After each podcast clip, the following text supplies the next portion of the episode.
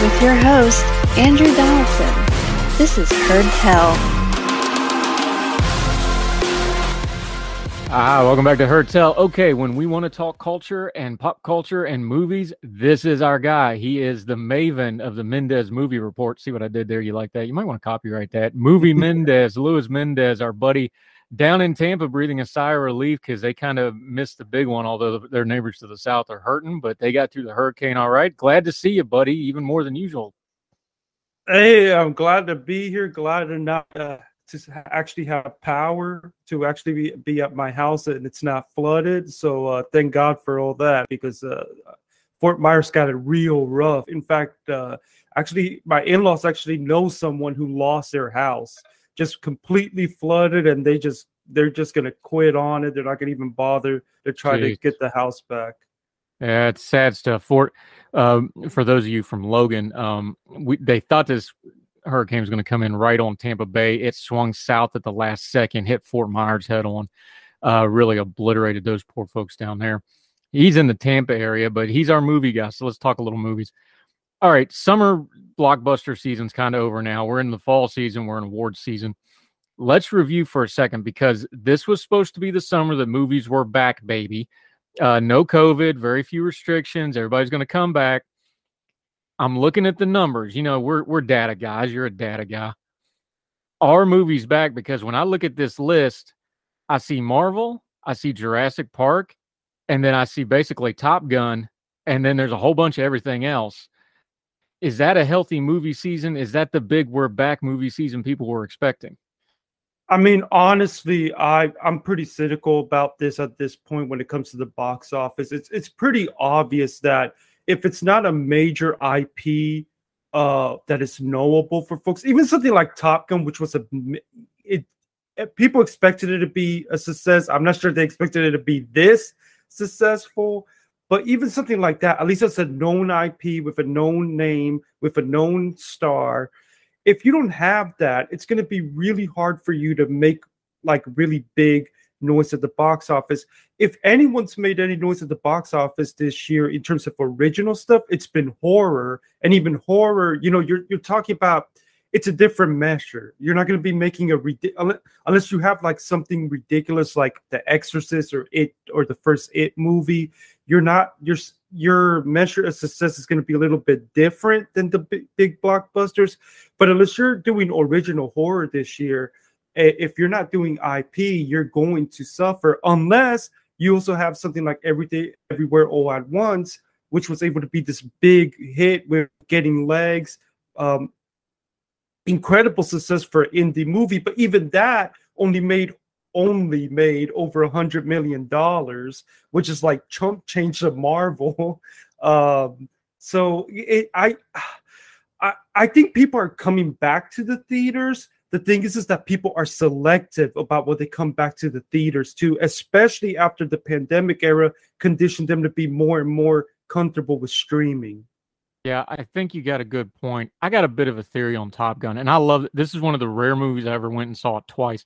One of the reasons for that is because the first time i saw it i saw it in imax and i wanted to see it in a regular screen because when you're seeing imax you miss stuff. Like you just can't there's too much going on. So i actually went to this movie twice and you know me i don't like movie theaters so that tells you something but my fandom of that franchise aside, I've got a bit of a theory on Top Gun. I think I don't think people did this on purpose. I don't think they got on a message board or social media and discussed this. I do think Top Gun was a little bit of a protest thing for some folks going to the movies of like, yeah, this is the kind of movie we will go out to the movies and see. I I think that it's not a huge thing, but I think it's a something because a lot of people I talk to is like, yeah, that's the only movie I went to this year. I I think there's a little something to that. Yeah, because first of all, it's it's a movie that's just it, it's entertaining. It's not trying to do any particular message. And while I don't mind a movie that tries to have a message or tries to hit on certain themes, those kind of movies can end up being inaccessible if the, if it's not done right. They can be very one note. Whereas this is more of a pure crowd pleaser. Plus, it's not a superhero movie. You know, it's it's something different than what people have been used to. Um, it's not just a bunch of CGI green screen stuff going on. Yes, there's visual effects in Top Gun, but a lot of it is practical effects. And I think that the industry is responding every bit the way that the audiences have responded because uh, there was we had the Telluride Film Festival, which is the out of all the major festivals, that's the one where a lot of Academy voters like to go to. And I was listening to a podcast to uh, one of the folks who actually talks to these voters. And what really struck him is how many of them said that they loved Top Gun Maverick. And then there was an interview with Quentin freaking Tarantino, one of all people, who said that it's his favorite movie of the year so far. And that really goes to show you how big of a hit it's been. I think because it does, it is able to stand out. It's not an art house movie. It's a big blockbuster. Every it's accessible to everybody, and it's not the same old blockbuster that people have seen over and over again the last couple years. Yeah, to your point, talking to Luis Mendez, our movie maven, uh, I'm looking at the domestic box office numbers for 2022. You get down to number nine before you get an original thing that is not a franchise or a sequel and that's the Elvis movie, which is not exactly fr- non-franchise and not sequel, although it was a unique take. By the way, I actually liked the movie. I know it was pretty, div- but yeah, I, I gave not, it a good review too. But I bring up Elvis because you know what Elvis really was? It was a superhero movie. I mean, uh, I mean, with the way it was shot and, and some of the things that they were able it's to a do. Marvel. Yeah. It was a. I was sitting there watching it, and I and I like that. You know, I I really enjoyed it I was able to, you know, you you've heard me do this. I'm a philistine. I'm not the fancy critic you are. Somewhere in that two hours, I got to forget I'm watching a movie for at least 30 seconds. You know what I'm saying? That's yeah. just kind of my standard of movie. Like, can I just forget it and get into it for at least a moment? I got into that. I I thought it was clever, you know, but I was also sitting there with my kids. I'm like, this is a Marvel movie. This is laid out like a Marvel movie. It has the Marvel movie beats. It has the dark spots. It has the sarcastic humor. It has the weird cut shot action scenes. That's a Marvel movie. Am I wrong? I mean, no, you're not wrong, but it's also what you might come to expect from Luhrmann because he's known to he when it comes to Baz, it's almost like he wants to make his movies feel almost like you're at a party at the same time. Uh, and and I think that's why he was able to do such a unique take compared to a lot of the standard biopics. I also think it's why it ended up being pretty successful. Supposedly had a ridiculous uh, standing ovation that lasted a long time at Cannes. Um, I think it's got an outside shot to get into the picture race. I don't quite have it in there just yet. But Austin Butler, who played Elvis, is definitely getting a lot of uh, praise for his performance. Uh, people are a little more divisive about Tom Hanks in the fat suit, but um, yeah, I mean, I personally thought it was a that movie was incredibly fun uh, very different than your standard biopic. Uh, I mean, it, if if anybody out there has HBO Max, you can watch it right now. It's on HBO Max right now. Yeah, we actually purchased it because we liked it enough, and the kids have been rewatching it. But to and by and Austin Butler, even people that didn't like the movie because they didn't like you know the way Baz does stuff, everybody's just like it's an incredible performance. It really is. He he was really good yeah. in it. But back to the larger point, okay, that's nine of the top ten movies that are not original material number 10's Uncharted. That was a video game. You get down to 11, you get to Nope, which, by the way, is a horror genre. You yeah, know? now that that is original, but very original, too original by some people's measures. but I would point, yeah, uh, I, but I would point out that that is also directed by Jordan Peele, who almost has his own brand name as well.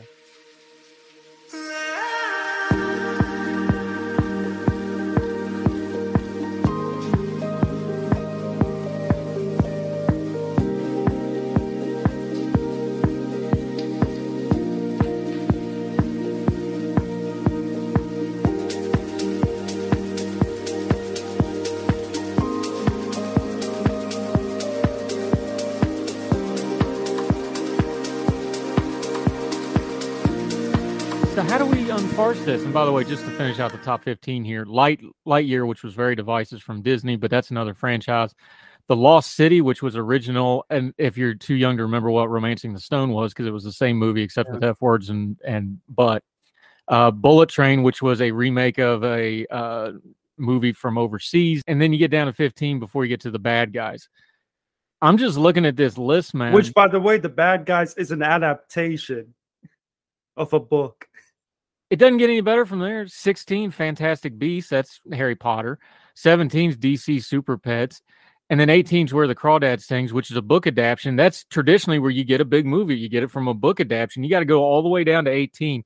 And the money gap from 18 to Top Gun at one is the GDP of most European nations. It's ridiculous. Yes, yes, yeah. I'm when people on, you know, I know Twitter ain't real life and Facebook ain't reality when people are saying there's nothing original at the movies and that's why I don't go to the movies, there's validity to the accusation and it seems to be getting worse, not better. I mean, there's validity in terms of what the big studios are giving money to. Now, if you actually go to every weekend and try to check out some of the smaller movies, there's definitely a lot of original stuff out there. Of course, the problem is a lot of folks don't go out to see the movie. Now, sometimes it's because of marketing. Maybe they don't even know that movie exists. That's another big thing. Um, but also, I, I honestly think a lot of people have just been very conditioned to say, I'm not going to take the risk, especially with the way ticket prices are. We, with the, the situation we got with inflation doesn't help either, where they say, I'm going to be very careful as to what I'm going to spend my money to go to the theater, where I'm going to have to buy money for the concessions. I might have, I might, might or might not have to deal with some rude uh, person in the theater who's making the experience uh, difficult. And what's safe? What's safe are the known properties that they know. But when they see all this other original stuff, maybe they'll say, "Well, I know this is going to show up on Netflix. I know this is going to show up on HBO Max. I know it's going to be on VOD in a couple weeks, especially with the theatrical window getting shorter and shorter and shorter." Um, and I'm just going to catch it at home because it's much more comfortable that way. Um, and I think that's why you see some of these legacy directors who are all big about cinema has to be on the big screen and stuff even they're kind of throwing the white flag and say, fine, we'll do a deal with a streamer. We'll have the movie out on limited release in theaters. So I get to have my vision on the big screen, maybe do a festival run, but eventually it's going to be showing up on the streamer uh, for people to watch at home. Um, I would point out again, everything everywhere all at once. I think is one of the big standouts among the originals. But again, that movie still as much money as it made, it's chump change compared to all the movies that you just mentioned. Um, which is crazy to think about when you're talking about movies that are making over a hundred million dollars being like low on the on the box office scale. It's kind of crazy to think about just how different the scales have become now that we're getting billion dollar movies here and there.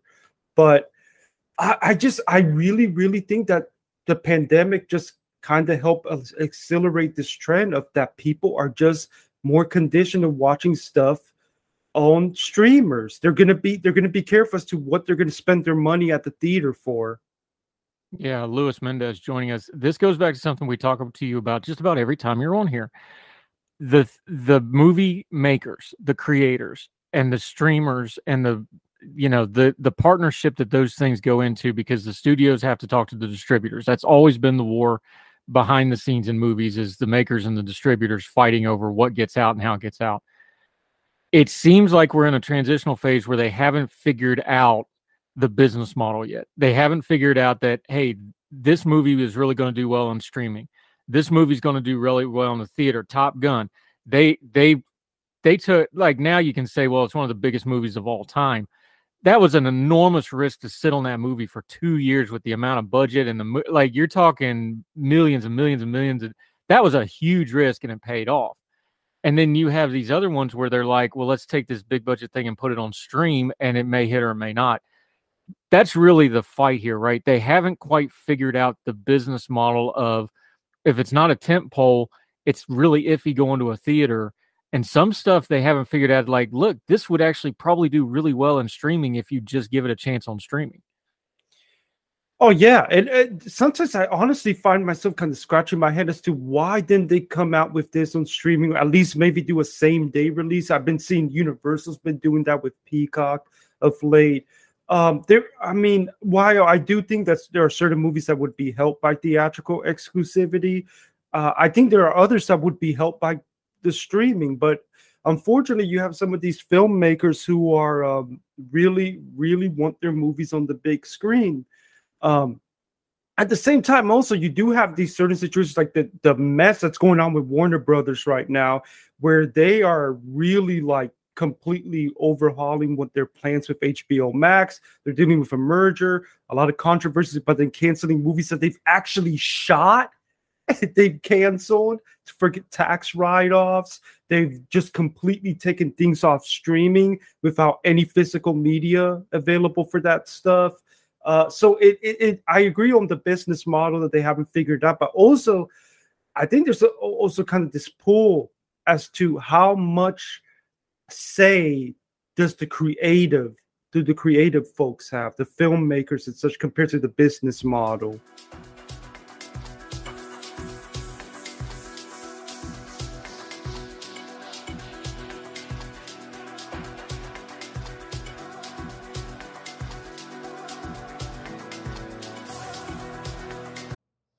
how to book flights and hotels. All you're missing is a tool to plan the travel experiences you'll have once you arrive. That's why you need Viator. Book guided tours, activities, excursions, and more in one place to make your trip truly unforgettable. Viator has over 300,000 travel experiences to choose from. Everything from simple tours to extreme adventures and all the niche, interesting stuff in between. So you can plan something that everyone you're traveling with will enjoy. Real traveler reviews give the inside scoop from people who've already been on the experiences you're considering. So you can plan with confidence. Free cancellation helps you plan for the unexpected, and 24 7 customer support means you can travel worry free. Download the Viator app now and use code Viator10 for 10% off your first booking in the app. Find travel experiences for you. Do more with Viator.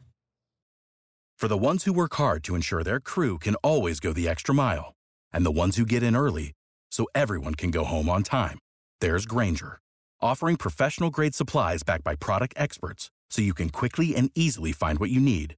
Plus, you can count on access to a committed team ready to go the extra mile for you. Call, clickgrainger.com, or just stop by. Grainger, for the ones who get it done.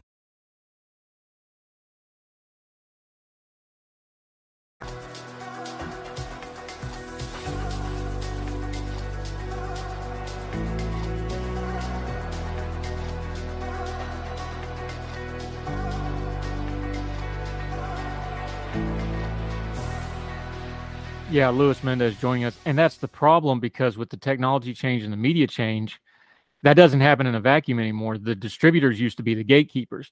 Well, now if you tick off the wrong creator, the wrong creator is going to go on on Twitter or Facebook or you know make a TikTok and they're going to flame you and nobody knows who you you know you the distributor are and this famous director or this famous star or whatever the case may be the people's going to side with them and now you got a mess on your hands that's another part of this reality that I don't think they fully dealt with. And we've seen it. We've had whole movies that are probably pretty good movies that go down because of public backlash. This they haven't mastered the social media part of this either, have they? No, I don't. I don't think so either. And and so and it also doesn't help. And this is not just a movie thing because I've seen this even in freaking professional wrestling, where I think now that people have social media at their fingertips, sometimes they get really frustrated if maybe something's not making the money that they thought it was going to be, or, or there's some business deal that's going bad. So they go to social media to vent their frustration. Of course, this is a lot different than you venting your frustration on Twitter. Say uh, the ice cream machines aren't on at McDonald's, uh, like you like to tweet about. and now, if you but compared to that, and someone talking about these million dollar deals that they're making with movies and such and their complaints about that. Um, and and when in reality maybe things are a little nuanced. I know there's a lot of controversy right now regarding uh, the writer and and co-star of the movie bros. He's he's getting really frustrated and um, saying things that i think i think it's honestly a much more nuanced situation than he is but at the same time i get being frustrated and, and venting your frustration out um, and I, I just don't think. I mean, look, Warner Brothers has been having a horrible social media uh, re- situation regarding the controversies going on on HBO Max. Um, and on top of that, this Ezra Miller situation that's happening with the Flash. So I'm not sure that they have gotten the social media part of it just right, especially because honestly, and if if you're really involved in film Twitter, the people who the the studios don't have much say on the the conversations and the narratives that break out sometimes. Yeah, and let's just deal with the bro thing for a second. Bro's the movie, by the way, for folks that aren't paying attention. Uh, Billy Eichner went out, and I don't know anything about Billy Eichner other than what I've read about him. I I didn't see his his stuff when he was doing the online game show stuff and all that. I don't know nothing about him other than what I've read. I've read some not good stuff. I've read a few good things. You know, he obviously has some talent. He's just flaming people for not going out and seeing his movie online and he's taking the angle on it because it is a romantic comedy about two gay men. So he's taking that angle on it. The thing is, there's probably something to that. But you can see the chart. Somebody on Twitter did it, and I can't credit them, so I don't want to use it. But they did a chart. They're like, look, rom coms at the theater have been doing terrible for years. It's a declining medium on top of it.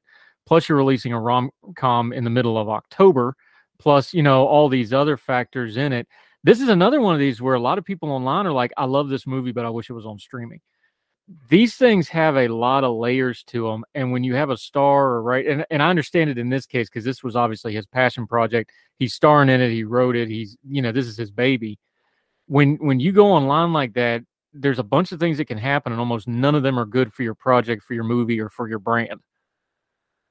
Right. And and to to be fair, I don't think that he's 100% wrong because I mean, we know that there are people who don't go sure. to the movies simply because they believe that they're fighting a culture war and they're not Absolutely. and Hollywood is a, the enemy and stuff like that. I mean not, not that Hollywood is pure or anything like that, but the point is is that they they don't go to the movies because of that kind of stuff and including movies that kind of push some pro- social progressive stuff like this movie technically would. However, the the problem and i understand his frustration because the movie was very well received at the toronto film festival. It's got great reviews it's got great audience reactions. you've actually seen it right? You like the movie.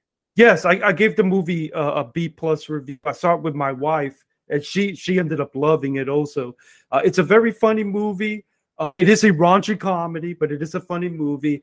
But I will tell you, I knew something was up when it was literally me, my wife, another couple, and some random dude.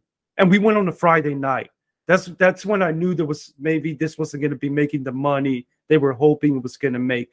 I will point out that there was also a gay uh, romance movie came out in 2018, Love Simon, and that actually didn't do too bad at the box office. But that was a completely different marketplace. And I would I would say that the last time we had a rom com that did big money was Crazy Rich Asians 2018 completely different marketplace. Uh, the Lost City, now technically, the Lost City did pretty good, but I would argue that some people don't see that as a rom com so much as an adventure movie, and they really market it that way smartly. We've got a big rom com coming out a couple weeks Ticket to Paradise, starring George Clooney and Julia Roberts. I have a feeling that movie's not going to be doing so hot at the box office, even with those big names attached because a lot of people have just gotten used to, and it doesn't help that Netflix is pumping them out almost every week. Watching rom coms or watching anything rom- romance genre wise on streaming because it's it you know, and the Hallmark Channel makes a lot of money off of that kind of stuff too. And I think what's happened is that that is part of it. Another part of it is that there's no big names attached. I never heard of Billy personally until the movie myself. Um, and on top of that, I w- I didn't think the poster was particularly great. It's it's you're just seeing the back of two dudes. Um, and I, I I just think that while I understand his frustrations, while I do think that maybe there is some homophobia involved in it, at the end of the day, you you got all these other market situations going on that was that was going to always hurt this movie. Yeah, Luis Mendez joining us this is a bigger picture kind of question, but it flows into what you just asked, though. How, is there so much content now that you've just numbed and fractionalized and niched the audience to death? I think there's something to that line of thought of that. There's just so much content, and there's you just mentioned Netflix pumping it out. We're getting ready to get into movie season for Hallmark, which is a big thing in my house because you know it is. Um, there's so much there's no way you can watch every movie like people used to do like people could say well i watched every major release this year that's gone that's never happening again I think there's just a numbing of the audience. I think we have fractionalized the audience, and I think we are trying to now these movies. If you they're trying to do niche stuff on a big scale, and niche stuff on a big scale almost never works. I just think we don't understand the change that the streaming and the media and the technology. I think a lot of people are just numb to big releases. I think they're numb to the marketing I think they just kind of make up their own mind now. And I don't think any amount of money and marketing is going to change some of the ingrained way the market is now. Yeah, I, I mean, I agree with you 100% on there's way too much content out there. I mean, I, it's funny because sometimes a lot of my family members will be like, "Oh, wow, so you just watch every movie?" I'm saying it's not possible to watch every movie, even as obsessive as I am. It is not possible. Uh, especially TV movies, streaming movies, major releases, art house movies, uh, foreign movies, especially at a time where people are finding more interest in checking out foreign films. Uh, there, there's just too much out there. Uh, if you check out the Letterboxd uh, archive, some movies that, that are coming out, it's ridiculous how many are coming out, hundreds of thousands each year. Um, when you really take up the entire globe altogether. Uh, and it's also why I personally am dumbfounded that people are still doing top 10s. I, I say you got to do like a top 15 because there's too much stuff coming out. And you're going to, and, and, to me, I got to do a top 15 uh, other uh, than a top 10 if I'm going to talk about my favorites at the end of the year. Um, and, and by the way, this is something that's happening all across media. We've got so many options that it's allowing people to kind of pick and choose their stuff. This whether I mean I'm seeing this in professional wrestling, I'm seeing this in music, I'm seeing this in TV. People are we got so many options now that it's very rare for something to be something where everybody is watching it. You know, you you've gotten these rare instances. Game of Thrones becoming this huge pop culture thing. Um, uh, you know, and, and, and you know i'm trying to think right now of some it's it's becoming really hard i mean because even the simple stuff you're going to meet plenty of people who are like well i haven't watched that i haven't caught on to that yet uh i mean I think that the fact that we have so much content because there are so many choices are you an art house fan there's plenty of art house studios now are you big into blockbusters we're getting a lot of blockbuster from the studios these days uh they're you know it's funny we used to call these event films. But I mean, how much of it isn't a, for getting like 10 of them each year now? Top Gun was an event, I'll tell you that one, but I don't know that we'll oh, see yeah. another one of those anytime soon. Luis Mendez, he's so good on this stuff. We didn't even get to the award season stuff. We'll talk about that next time we have you on, which won't be too long. Till we get you on, though, let folks know what you got going on. You're great. Sir you're you're becoming Netflix yourself, man. You're popping out movie reviews about every day. It seems like. Uh, let folks know where they can follow you, where they can keep up with your stuff on social media and your Substack and everything else.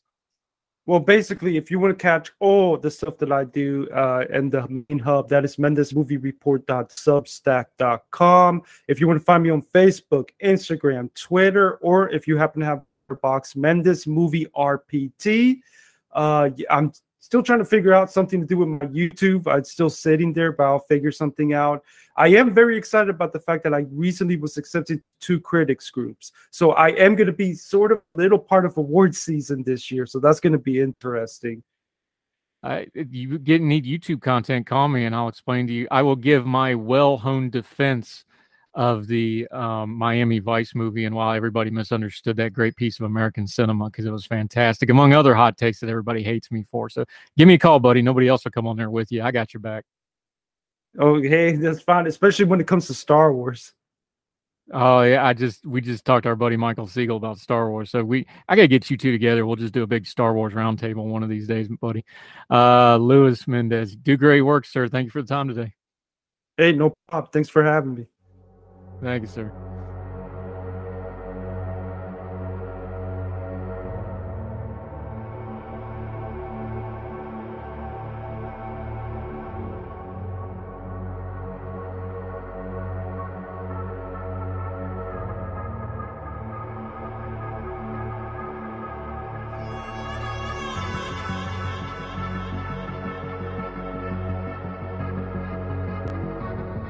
Ah, welcome back to Heard Tell. Okay, the streak continues. The most seen guest in the history of the Heard Tell program. He has all kinds of letters after his name. He has those doctor letters in front of his names cause he real right smart, folks. Uh, Dr. Michael Siegel. Love to have you back on, my friend. We're going to talk a little science today. How be you, sir? I am good. How are you? I'm fantastic. I'm glad to be actually talking science with you because last time, you, a couple times you've been on, we've been talking really heavy duty stuff. Uh, let's talk about something non controversial like the weather. Now, I do ask you about this because occasionally on your Thursday through puts, you touch on things like climate science, like climate change, like the environment. We finally had a major hurricane, been a little while. So here we go again. Are hurricanes getting worse? Are they not getting worse? Is climate change making them worse? Is it not making it worse? What do we do with this? Because every time we have a hurricane, it seems like we're discussing this over and over again. Well, unfortunately, the answer, those of you who know me and how I tend to answer these questions, the answer is yes and no. Uh, theoretically, according to the science, hurricanes should become worse because of global warming. It's not clear whether they will become more frequent, but with global warming, you get warmer seawater, and that's we are getting that. There's no whatever you think about global warming, whether you think it's a hoax or whatever, the ocean is warming. That's happening. And we are also getting more water vapor in the air. That's also not in dispute. Sea levels are rising, also not in dispute, whatever you think of global warming. And these combined should theoretically make hurricanes more intense, make them ramp up faster, make uh, storm surges worse. The problem with looking at whether the data agree with this is that hurricanes are stochastic. What that is is a fancy way of saying they're random. You can't predict them. You can't even, it's even hard to predict what a whole season of hurricanes is going to do, least of all when a single one is going to occur. And so I once saw a lecture by Michael Mann, who's one of the foremost climate scientists, and his hurricane predictions tend to be the most accurate. And he said the reason is because they just try to predict the number of hurricanes. They don't try to predict how many severe storms they are going to be because that's kind of a fool's errand. They're just so random and so unpredictable, you can't do that. Now, on average, we get 14 named tropical storms in the Atlantic every year. Uh, but that's not a normal year. Sometimes it varies. Sometimes we get as few as seven. Sometimes we get as many as 20. And so saying whether we get one or two extra or whether we got an extra intense one, you know, category four and five hurricanes are very rare. So then you're talking about one every couple of years or something like that. Saying whether you're getting an increase is really hard because they are so rare. You're talking about rare events. You know, hot days are something that's a much better metric of measuring the effect of global warming because there's 365 days a year and there's we can measure them over the whole planet. And so we can say there are more hot days than there used to be that the temperatures are going up. But with hurricanes, that's much more or just tropical cyclones is probably the more accurate term to use here. They're much more difficult to predict, much rarer, and so you don't get these uh, things. Now, both sides can claim to have evidence to support them. 2020, for example, was the most active year we've ever had with Atlantic hurricanes. We had 31 named storms. Uh, 2005 was second place. We have had a few more Cat 4 and Cat 5 hurricanes in the last 20 years than we had in the previous 20. We also have in, in, in consistent with theory, storms forming a little earlier and a little later in the season than we used to. We've had them forming a little further north. Uh, we just had one hit Canada a couple weeks ago, uh, which is kind of unusual. And there is some evidence that they are intensifying a little more rapidly than they used to. But the people who say it's not doing it can also point to the fact that the long term trends are flat. We've had spikes before, we've had bad years. Uh, before the 1970s, the records are a little spotty because we didn't have satellites, so you had to rely on them hitting land or being reported by sailors. But you know, in the 1940s and the 1920s, we had really bad years. So you can't just take 2020 and say yes, this proves it, and so forth. And ultimately, this is still up for debate. The one thing you can't say, and I see this argument a lot, and it's a bad one, is that hurricanes are getting more costly you know we're getting more and more money damage that's not a problem with hurricanes or global warming that's because we're building more stuff where hurricanes hit we you know you're in North Carolina. I've been I've been going to the Outer Banks for years, and that place has gotten very, very built up over the last 20 years. This is a place that's regularly hit by hurricanes. You know, Fort Myers, there was a, article on that on how they've massively increased the amount of people and the amount of buildings they have there. That place is regularly leveled by hurricanes. And so we build stuff where hurricanes hit. We have government bailouts when things are destroyed by hurricanes. And then we say, huh, I wonder why we're spending more on hurricane disasters than we ever have before. So that, has nothing to do with global warming. Yeah, let's do some perspective here. Dr. Michael Siegel, he'd be a scientist joining us. Part of the thing here is you're talking about all those name stores, and people are like, well, what do you mean we had all these name stores? I didn't hear about them. Let's do a big picture perspective. You just talked about the building perspective. We'll get into that in just a second. The Atlantic Ocean is a really big place. And when you're talking about a storm system that predominantly they start basically off the coast of Africa and then work their way across, and then there's a unlimited number of tracks and courses and severities. There's so many variables on these storms before they even get to the tropical depression stage where they start tra- kind of halfway tracking them. Put a little perspective on that. You're you're an astrophysicist. Look down from the satellite from the space station, just looking at that map put some perspective on that because we just like, oh, it's coming into the coast and it hits America. There's a lot before it ever gets to that point, and that's why you have you can have 30 storms and nobody in America knows about them because none of them actually hit our coast. This is a big area. This is a lot of natural stuff going on. We have a little bit of a perspective problem here, don't we? Yeah, and and it's not just the Atlantic, the Pacific. You also get tropical cyclones in the Pacific. We don't hear a lot about a, a, a lot about them because the main area that would be under threat is Australia, and they're protected by a barrier reef, which sort of breaks up the storms before they get hit. Um, but uh, you know, try, so that's why most of the time when you read about this, they'll talk about tropical cyclones because you're that combines the Atlantic and the Pacific. Most of the you, you know, most of the Earth is covered by water, and most of these storms will stay over the water, or dissipate over the water, or if they hit, will hit places that aren't America and we have a tendency to ignore it. Yeah, and you talked on Twitter this week about how hard Cuba got hit, and no one's talking about that because it's Cuba and because Florida got hit, and so we're concerned about that. But there are countries that get absolutely devastated by this.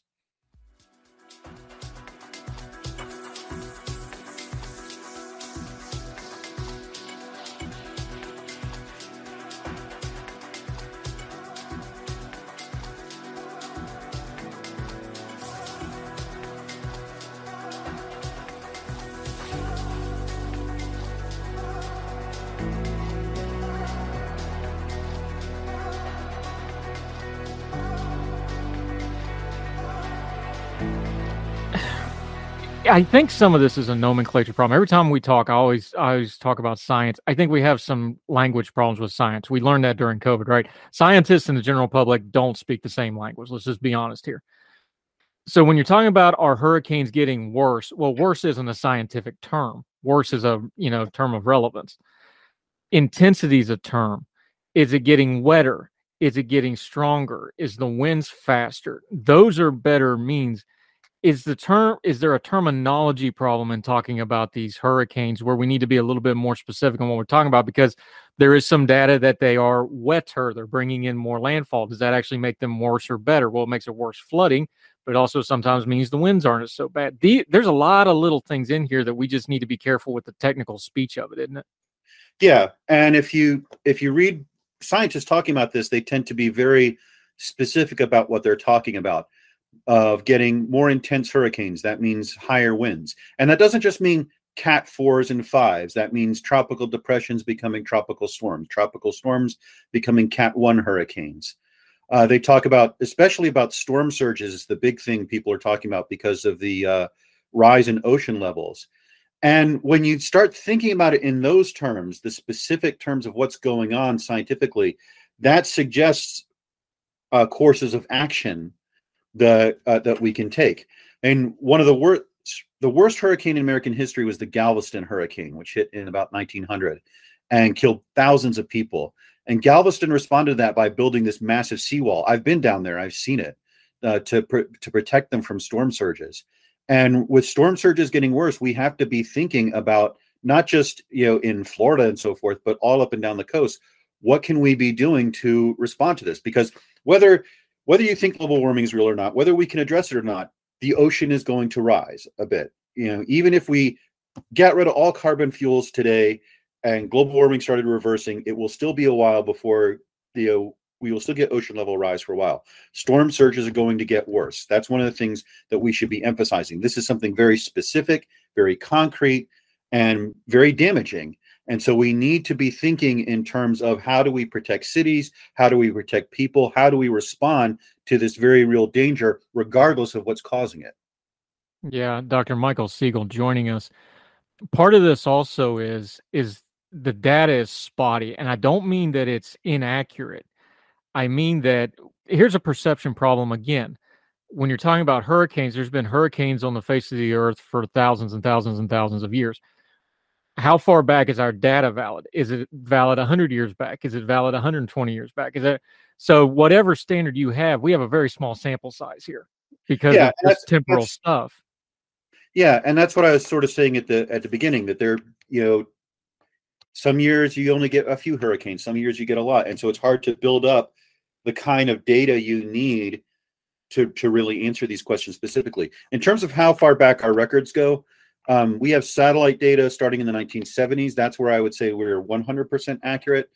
Um, after that, once you get back into maybe the late 19th century, we have reasonably accurate records. Most of the United States and uh, most of the Americas were inhabited. We had lots of shipping going on, so we had a pretty good track. There have been papers that have tried to account for ones we missed. Uh, you know, based on on various modeling and so forth. And they show that we you know probably missed some but it turns out we probably didn't miss a lot before we started putting up satellite uh, data. So i would say the the record is fairly accurate and it does show in terms of the number of storms over the last century it's been kind of flat or at most increasing by you know one a year or something like that.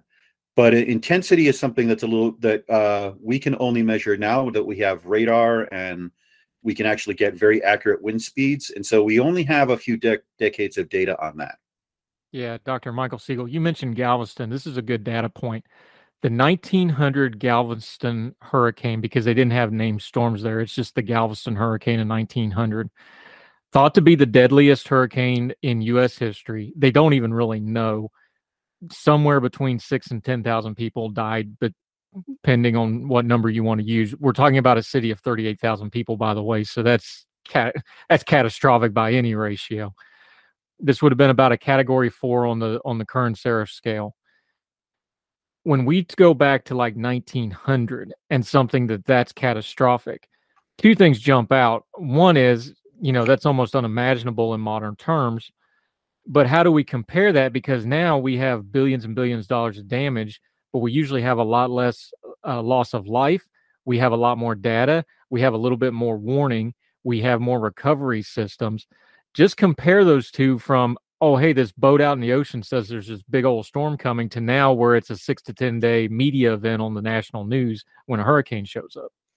There, there simply is no comparison between the two. Uh, we the what we have now, and especially since the 1970s, is so is this systematic data that allows us to measure these things to great accuracy to make these predictions. And uh, you talked about unpredictability. I mean we always see these hurricane tracks and how they're it's very difficult to figure out where and when they're actually going to hit. Uh, if you know the galveston hurricane was probably a cat 4 but that's not you know a particularly intense hurricane. It had it hit a very vulnerable city. It had a very large storm surge and it had a city that wasn't really prepared for it, but that is now. And that's just not something we have comparable to today. You know, buildings and so forth are more likely to be destroyed now because we've built more things in hurricane paths. But because we have evacuation, because we have mass transport, because everyone has a car and can get on the road and get going. You know, I was in Texas when a hurricane hit Houston and you know, it was it was kind of bad because the roads got clogged with people evacuating, but it was just a, as powerful as a, the hurricane that hit Galveston, but the deaths were in single digits because they were warned, because they were evacuated, because our homes are are built, you know, more safer now, and so on. Yeah, Dr. Michael Siegel joining us. Now, one thing that's gotten better, we don't we can't predict when these things start, but one of the things that we have figured out is once we're tracking them, these hurricanes tend to follow previous tracks. If you go back far enough, you can usually find another hurricane that maybe went at least along the same path. Now, the intensity is different, the size of the storm. That's the other thing about these hurricanes is like if you have a 150 mile wide hurricane and a 400 mile wide hurricane, those are two very different things. Intensity levels are different, but we've got enough data now. You said, you know, back through the 70s with satellites, we've got these pretty well mapped now. You know, even Ian, it looks very similar to like Hurricane Charley and a couple other hurricanes. Once we start tracking them, now we've got some really good data sets to make some decisions based off of. Yeah, uh, we can have more focused evacuations. We can have uh, things in place. We can look at the Waffle House Index to see what's going on, uh, and so forth. I mean, just to give you an example, uh, a real life example that my family was familiar with, Hurricane Camille hit Biloxi, Mississippi, in 1969, and and did an amazing amount of damage. Uh, my father, who was in the Air Force, moved there, and I was maybe two years old when uh, we went there in the night in the mid 1970s. And in 1974, Hurricane Carmen came in and whomped Biloxi again. But the damage was way less because they learned from Camille what to do, what not to do, how to evacuate, who to keep around, and so forth, and and so on. So, yeah, knowing we know just way more about them than we used to. And yeah, they do follow familiar tracks, but you can also they they do have a tendency to to move and so forth and to and to be unpredictable but the narrowness with which we can have evacuation orders and so forth that does help especially because if you if you eva- if you tell people a hurricane's going to hit and you evacuate them and it misses that makes them less likely to obey a future evacuation order if you narrow it if you can narrow that down and just evacuate people in a region that is particularly in danger and they come back and they see the devastation they say okay that was a smart idea to follow the evacuation order. And so having that predictability uh, even though i think a lot of climate scientists would faint if i t- said that we have that uh, predictability but having better predictability than we used to and being able to much more narrowly focus our efforts at evacuation and relief and so forth i think gives a lot more credibility to the warnings and the uh, advice that we give people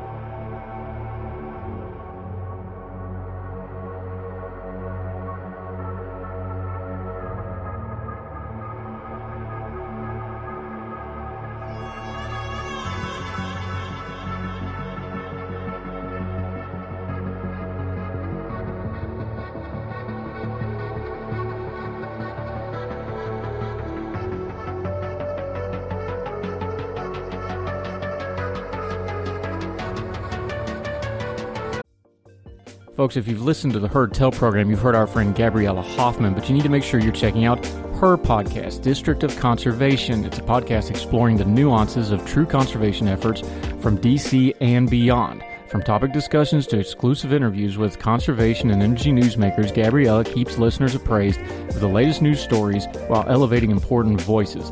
Listen to District of Conservation on Apple Podcast or wherever podcasts are played.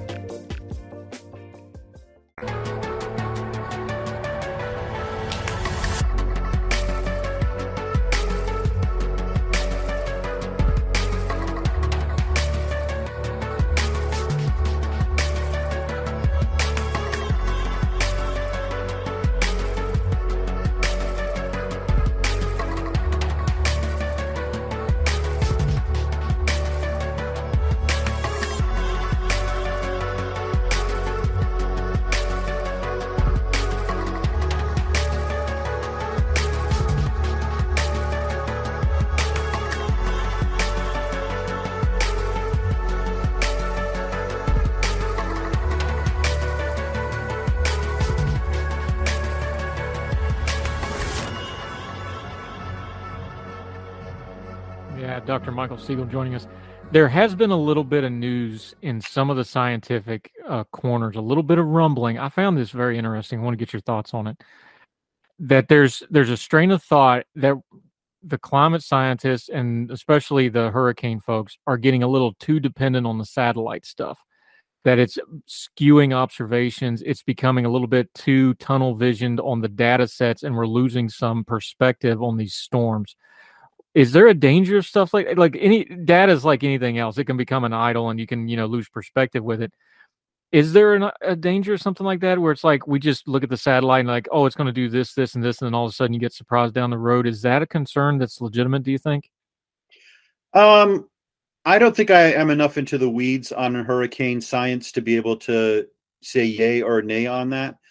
You you definitely want to get as in general you want to get as broad data as you can on any subject especially when you're talking about something as unpredictable and stochastic as hurricanes that that can surprise you.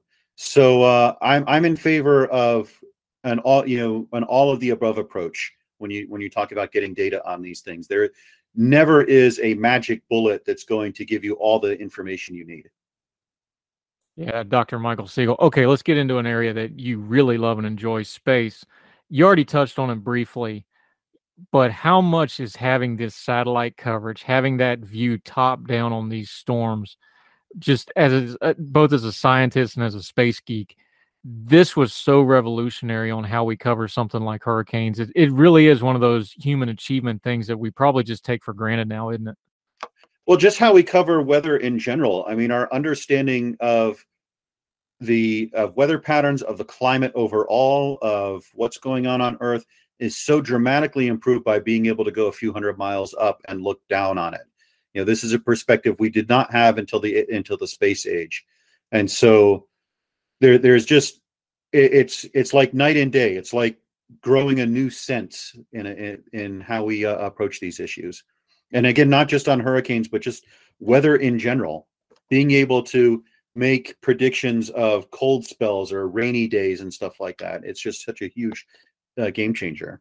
Yeah, Dr. Michael Siegel. It it still strikes me as funny because when we talk science stuff, we all learned in you know elementary school science that most of the globe is water, and yet we don't really think about it as water until we get a hurricane or something. and most of the damage from the hurricane is not the wind; it's the water, it's the flooding, it's it's the you know the massive amounts of rain why do we have that cognitive dissonance that we don't understand that we basically live on a water planet with land sparsely scattered around it instead of the other way around? That, I know that's just kind of ground into us as the human condition, but I just always found it interesting. Is there a scientific basis to that? Is like why we don't pay more attention to the oceans than we do? Um, that's a tricky question. I, I would say it's mostly because we don't most of us don't live near the oceans anymore. You know, most of us don't even live near rivers anymore. Almost all human uh, civilizations before, uh, almost all human cities before now were based on access to water, built near rivers, built near, uh, you know, oceans, so they could at least, even if they couldn't drink the water, they could at least fish and stuff like that. Or and that was how primary trade was done. You know, we have now cities that basically couldn't exist unless they had massive dams bringing water into them. And uh, so i think that's that's changed our perspective uh, a bit. Yeah dr michael siegel joining us. Okay something a little more fun when it comes to the weather though. Um, i've been on this tear about it and i want to get your expert scientific opinion.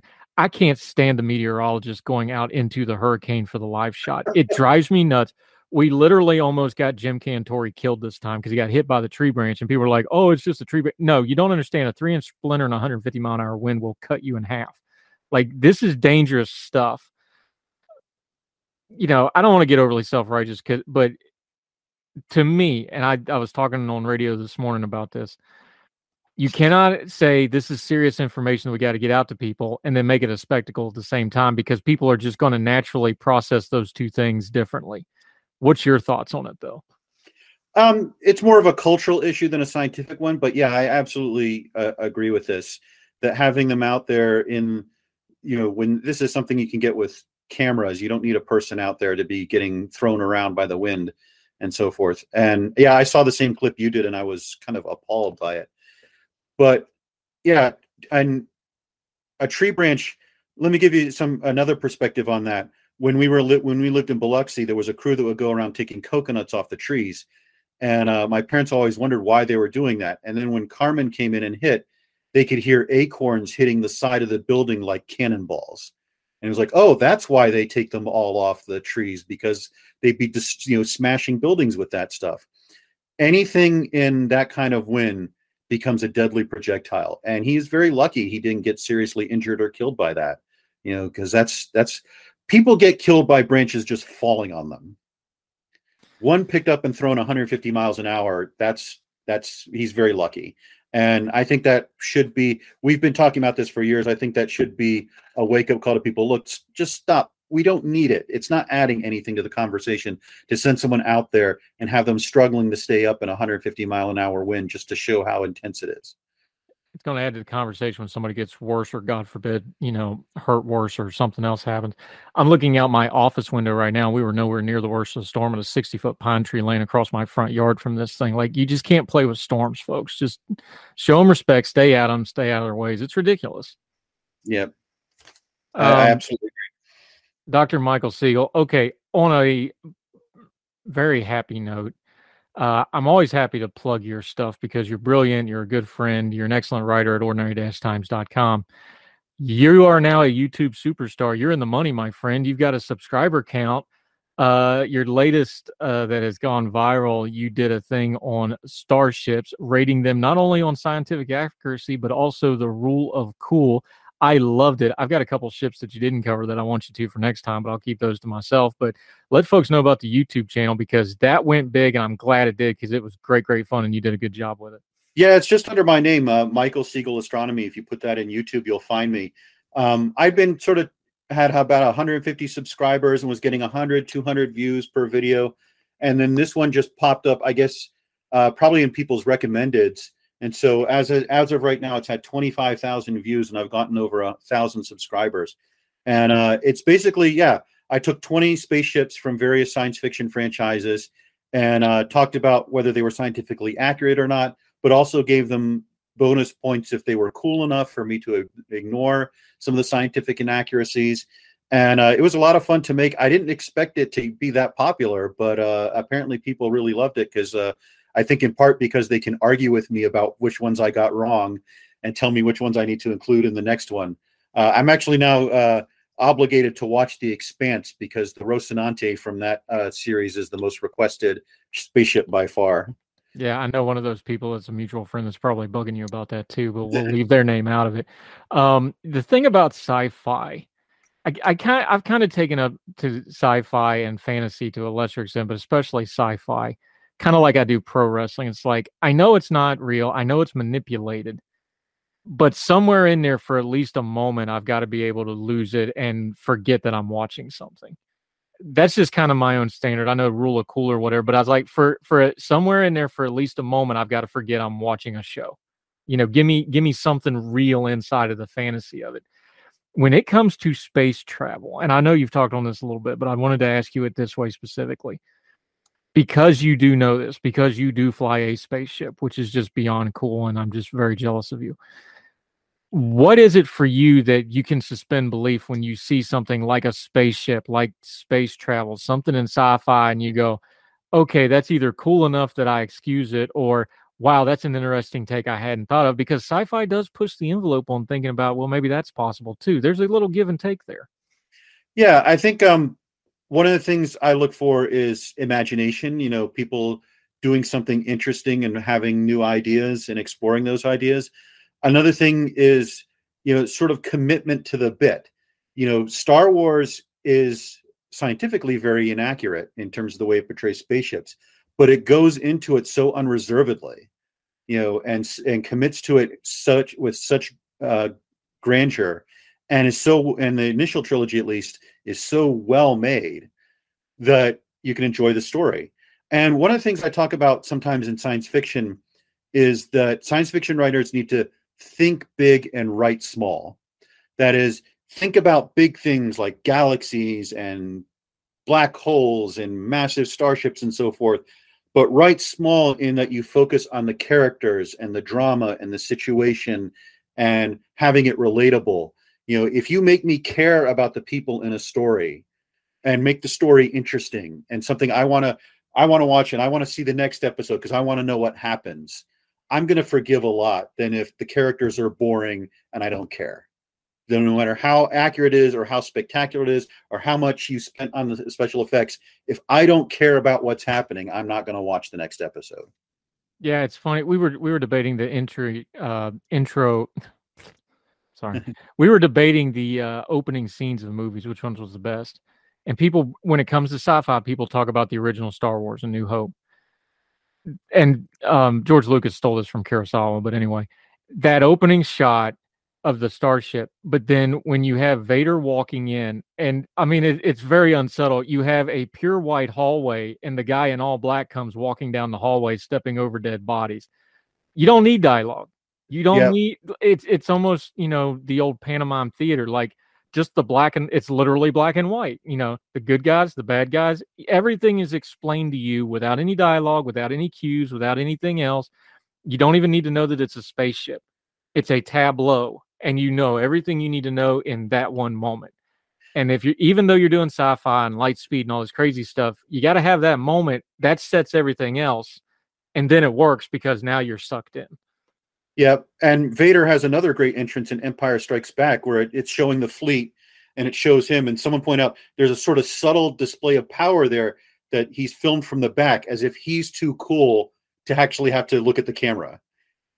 And um, yeah, James Lileks, the writer, had a great point about um, when he was writing about the prequels. He said Star Wars works best when it's almost like a silent movie that you have Lucas's visuals and John Williams music and you know it just flows from there and when especially when you look at the at the movies that Lucas made when it flows like that you could almost turn off the you could almost make it a silent movie and it would be just as good Yeah, I I actually worked off that too when we were talking about the Mandalorian. I was like, oh, they figured one thing out: stop talking. Like, just stop talk.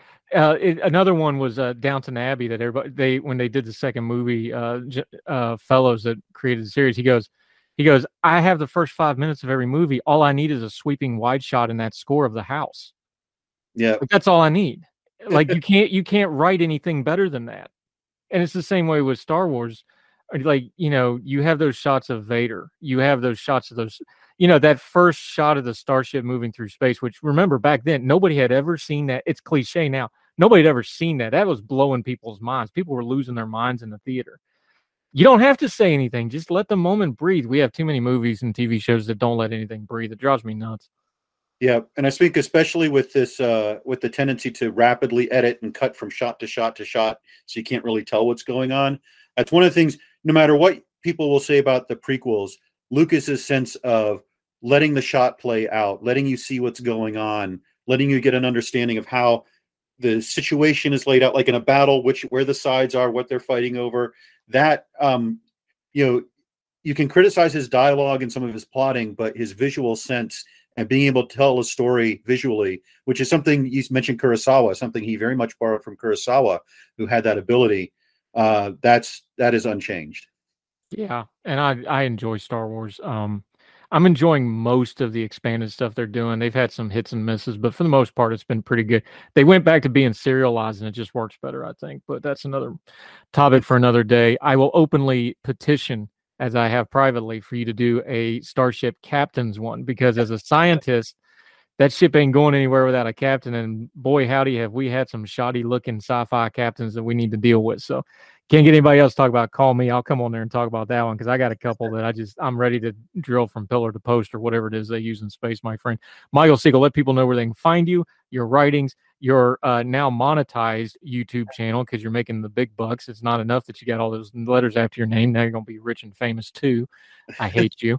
Uh, let folks know where they can follow you, my friend.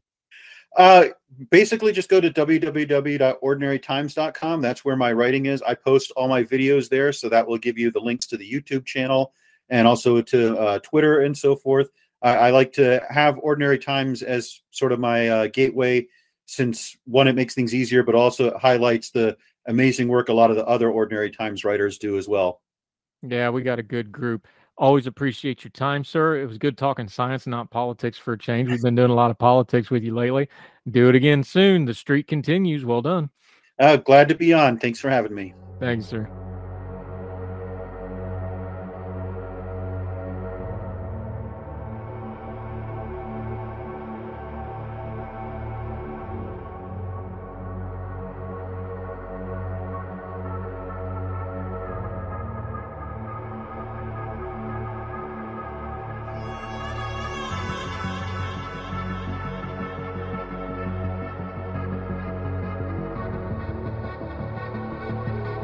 Welcome back to Heard Tell. Okay, he's our go-to guy when we have to talk this tech stuff, especially when it comes to tech stuff, when it intersects government, when it intersects, intersects, when it intersects legalities, when it intersects the market, all this kind of fun stuff.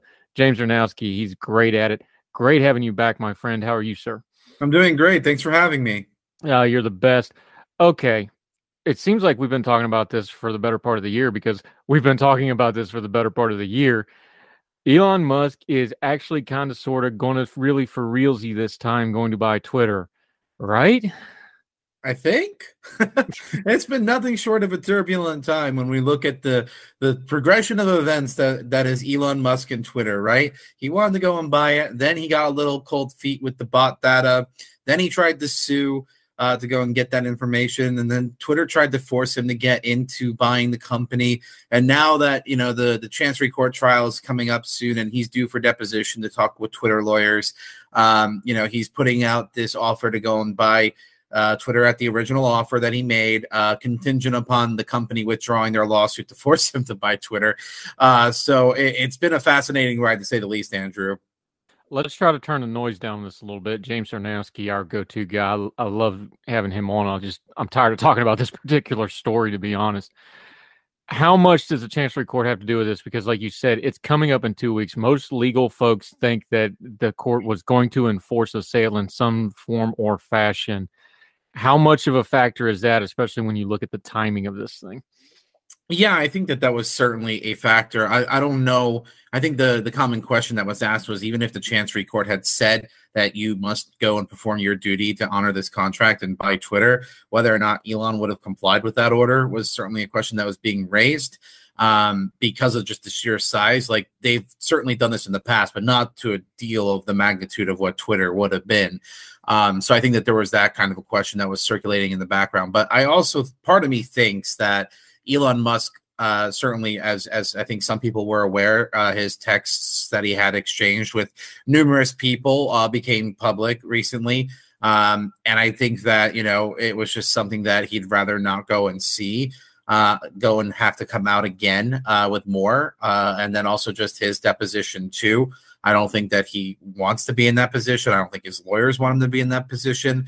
Um, so I think that it makes sense for him. And I've always held the position that I thought that the deal was what was the best path forward for all parties because at the end of the day, Twitter is a company that's struggling as its current form is as it is, right? Uh, and Elon Musk is the person that's willing to do it, and you're not going to get somebody else that's willing to pay fifty four twenty a share uh, for Twitter right now. Okay, that number is important, James Czerniawski. This is the part of the story that almost nobody talked about, but you talked about. We talked about this way back when this whole saga first started. Everybody's like, well, why in the world would Twitter want to do this? It's very simple money. Uh, basically, I've got some data here, brother, and you can explain this to me a little better because you're better at this stuff than I am. But if you took Twitter as a standalone company with the profit loss margin it has, with what it makes, with what it brings in, it lost $221 million in 2021. Its revenue was somewhere around $5 billion. The stock price bounced between 31 and 69. That's because of the Musk, Musk stuff. So it was all over the place. So a normal company, you would rate that company somewhere in the range of 13 to 15 billion dollars. They're he offered him 44 billion dollars. That's why the company wants to push this through. They're never going to get an offer as good as this, especially for a company it's not Facebook. It's not Meta. They're not making money hand over fist. This is the best deal they're ever going to get, probably by a factor of two or three, right? Yeah, um, right now, if you look at at least by the the the Dow Jones price point of Twitter versus what uh, Elon Musk offered to buy it, it's like a twenty percent premium uh, on the shareholder price that they want to go and offer there. And I think part of the reason why Elon made that aggressive offer is that it was a way to counter a defense that Twitter might have employed to stop him from getting the deal. Um, because they have a fiduciary responsibility to present this to shareholders. And if they're going to go and say no to the deal, they would have had to have come up with another plan for it. And I think that when Musk made the offer he did, it was in part to try to force their hand to not really be able to employ some of those strategies. Um, so I think that when we're looking at it, yeah, Twitter, you know, especially if the Musk deal fell apart and he had to go and pay all kinds of fines and fees and breakups, uh, you would not find a buyer for Twitter that was going to go and pay 40 some odd billion dollars for it. So, yeah, this was a bet. This was a great deal for Twitter, uh, obviously. And now, assuming that everything goes and, and moves forward, uh, it'll be interesting to see how this all transpires. Yeah, James Czerniawski joining us. All right everybody wants to project what's going to happen. Let's assume Elon Musk does take over the company, or at least on paper is the owner of the company. Let me play the other side of this because I'm more Elon skeptical than you are. Mm-hmm. Let me pitch it to you this way Elon Musk, we have quite a bit of book on him publicly now. He chases shiny objects. He gets obsessed with something for periods of time and then he moves on to some other obsession for a period of time he's kind of taken some lumps on this. He's taken some black eyes on this. This has gone on way longer than they thought. Is part of this possible that he does take over the company, but he also kind of loses interest in it, and it and it's going to hurt financially because he's paying a lot of money for it. He's you know he hears stuff like this. Is there a possibility that he does buy this, but ends up staying rather hands off with it for the foreseeable future, and there may not be a huge amount of change, at least notable change, anytime soon? Yeah, I, I, think that this is actually where we have a little bit more agreement than than you might realize because I don't want Elon being very hands on on Twitter because he's already running Starlink, he's already running Tesla. The man is running like a chicken without his head on, uh, trying to go and, and manage all of this and adding on Twitter on top of that. Which, are, which is in a radically different vector of business types. Uh, I think that that would not be great for Twitter Tesla or Starlink. And I think for Elon, the best strategy moving forward, and it remains to be seen that this is what he does, but I think that he needs to identify people that, you know, he believes in his vision and that he thinks that they can go and execute on that vision that he has for the company. Um, which apparently is an everything app, whatever that means. So uh, I, I, think that if I were if I were in his shoes, and if I'm even just an outside investor or a person that's like looking at this elsewhere, I would want to see Elon not necessarily being so directly involved. Maybe he has obviously a role on the board and uh, you know keeps appraised of matters that way. But I think that it's in his best interest to let other people run it uh, and try to execute his vision for this app. Yeah, James Czerniawski joining us. I, I think there's a part to that because running a social media platform as big as this, it takes an army of engineers to do this. The minutia and the data sets and what it actually does, I think he's going to get bored with it. I don't think he's going to want to really get hands on with some of that stuff. I think he probably ends up delegating some of this.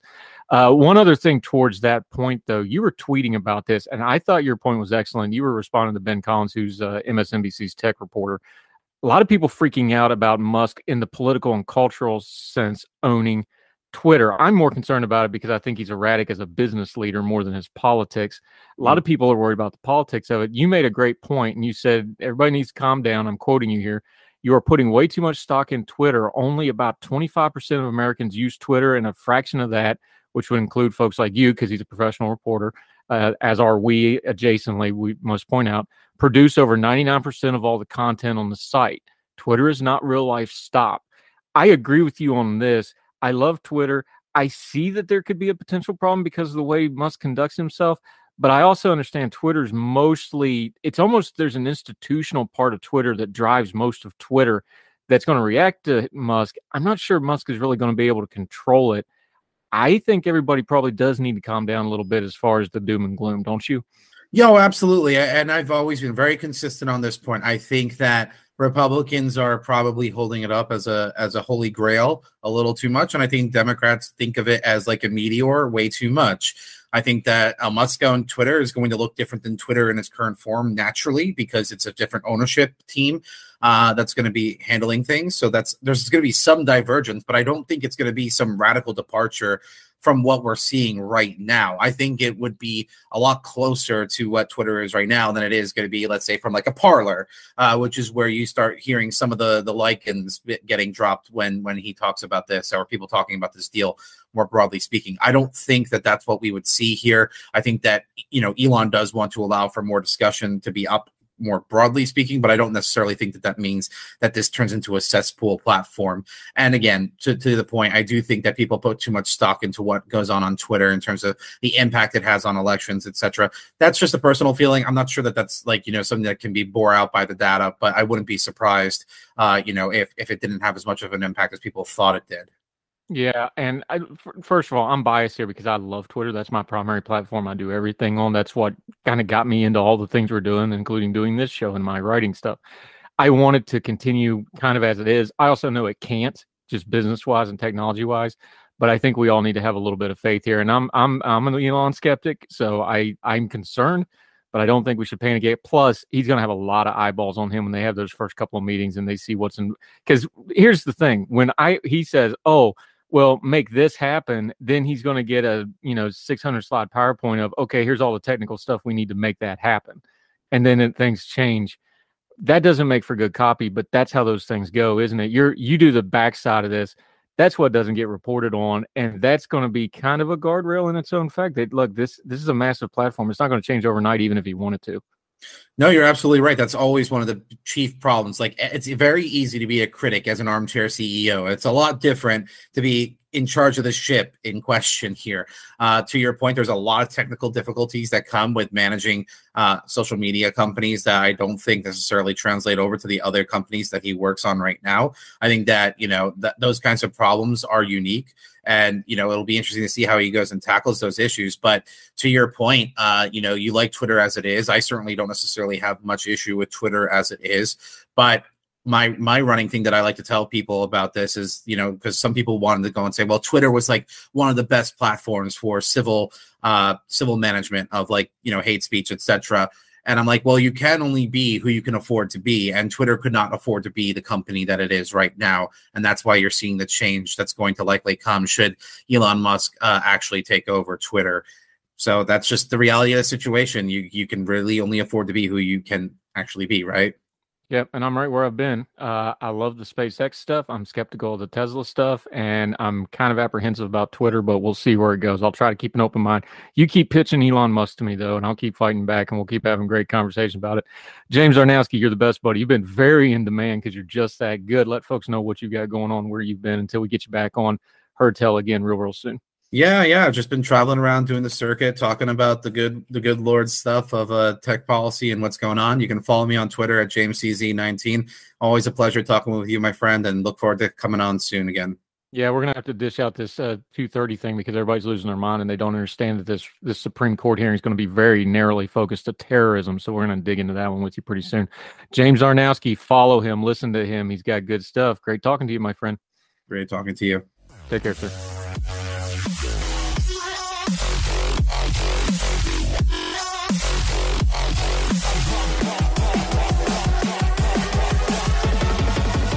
Uh, welcome back to Heard Tell. We just got done having fun with technology with our friend Karen Nuthi, and uh, it was all behind the scenes stuff. So that's why we're laughing. Great to have her with us. Going to talk a little bit about the UK. Been a while since we've had you. How are you, ma'am? Great to have you back.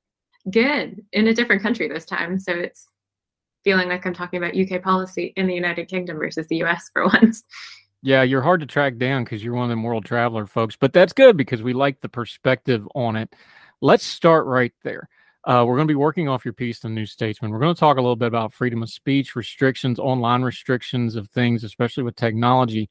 But perspective is a big deal here because, especially the American audience, we have a very innate sense of freedom of speech because of the way our system of government, because of the Constitution, because of the way we grow up with those freedoms. That's not the same everywhere else, though, is it? No, I think the biggest difference when it comes to free speech is America has the First Amendment and can look at the First Amendment and the Bill of Rights as kind of the starting point for civil liberties. Whereas in different countries, especially in the UK, it's just a completely different legislative system and a completely different way of talking about free expression. Yeah, and this kind of goes to a lot of things is because right now in the UK, there's a lot of turmoil, political turmoil, economic turmoil. We just went through the things with the passing of the Queen. You know, when I do my spiel for somebody like you on this program, I tell you, hey, this is we have a little different rules here in America than we do in the UK. There's things you can say, there's things you can't say. There's things I can say doing UK media hits that I can't say in America.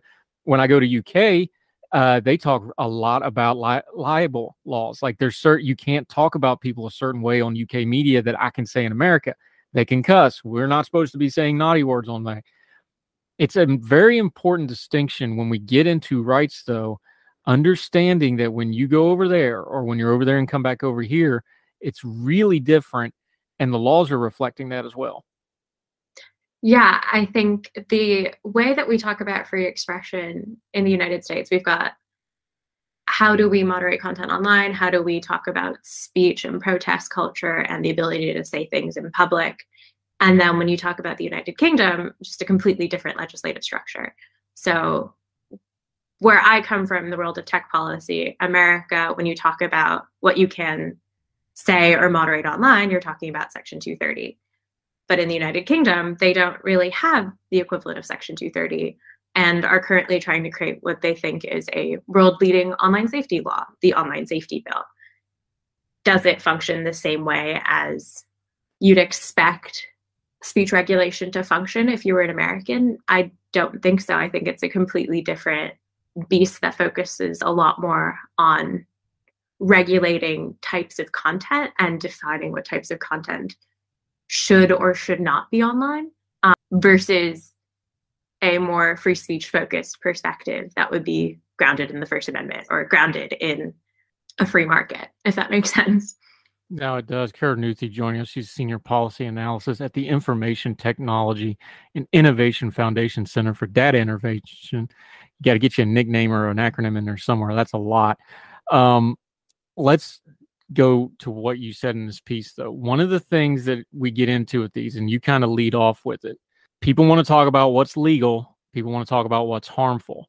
People want to talk about what should be legal and harmful, what should be illegal because it's harmful that's kind of the nut of a lot of this. It's how do you do speech? What do you do with it? You lead off with it. So why did you use that as an entry point to talk about this particular piece of legislation? I think it's a great way to talk about the piece of legislation because at, at its core, the online safety bill is a set of legal obligations proposed um, on online services to moderate various forms of content. Now, that's not just what is illegal online and what is illegal offline. It is legal and illegal content on user to user and search services. So when I say user to user, it's like you and me talking to each other online um, at its core, and then search services being the classic search engines. How do I Google something or Bing something to figure out what's going on? It moderates through types of content, illegal content not necessarily meaning crim- like classic criminal offenses. Um, it's supposed to be priority illegal content and content defined within the bill as new criminal offenses on top of already illegal offenses. And then we've got what is classified as legal but harmful content. Some people distinguish this as content harmful to children. I tend to group this with the content harmful to adults also covered within the online safety bill. It is content that presents a material risk of significant harm to an appreciable number of children or adults in the United Kingdom, which, if that sounds like a mouthful, it is. Um, but it is also a subjective mouthful of like what services must do for a list of content that has not been clearly defined yet. um, and maybe in a lot of aspects should not necessarily be what's getting regulated.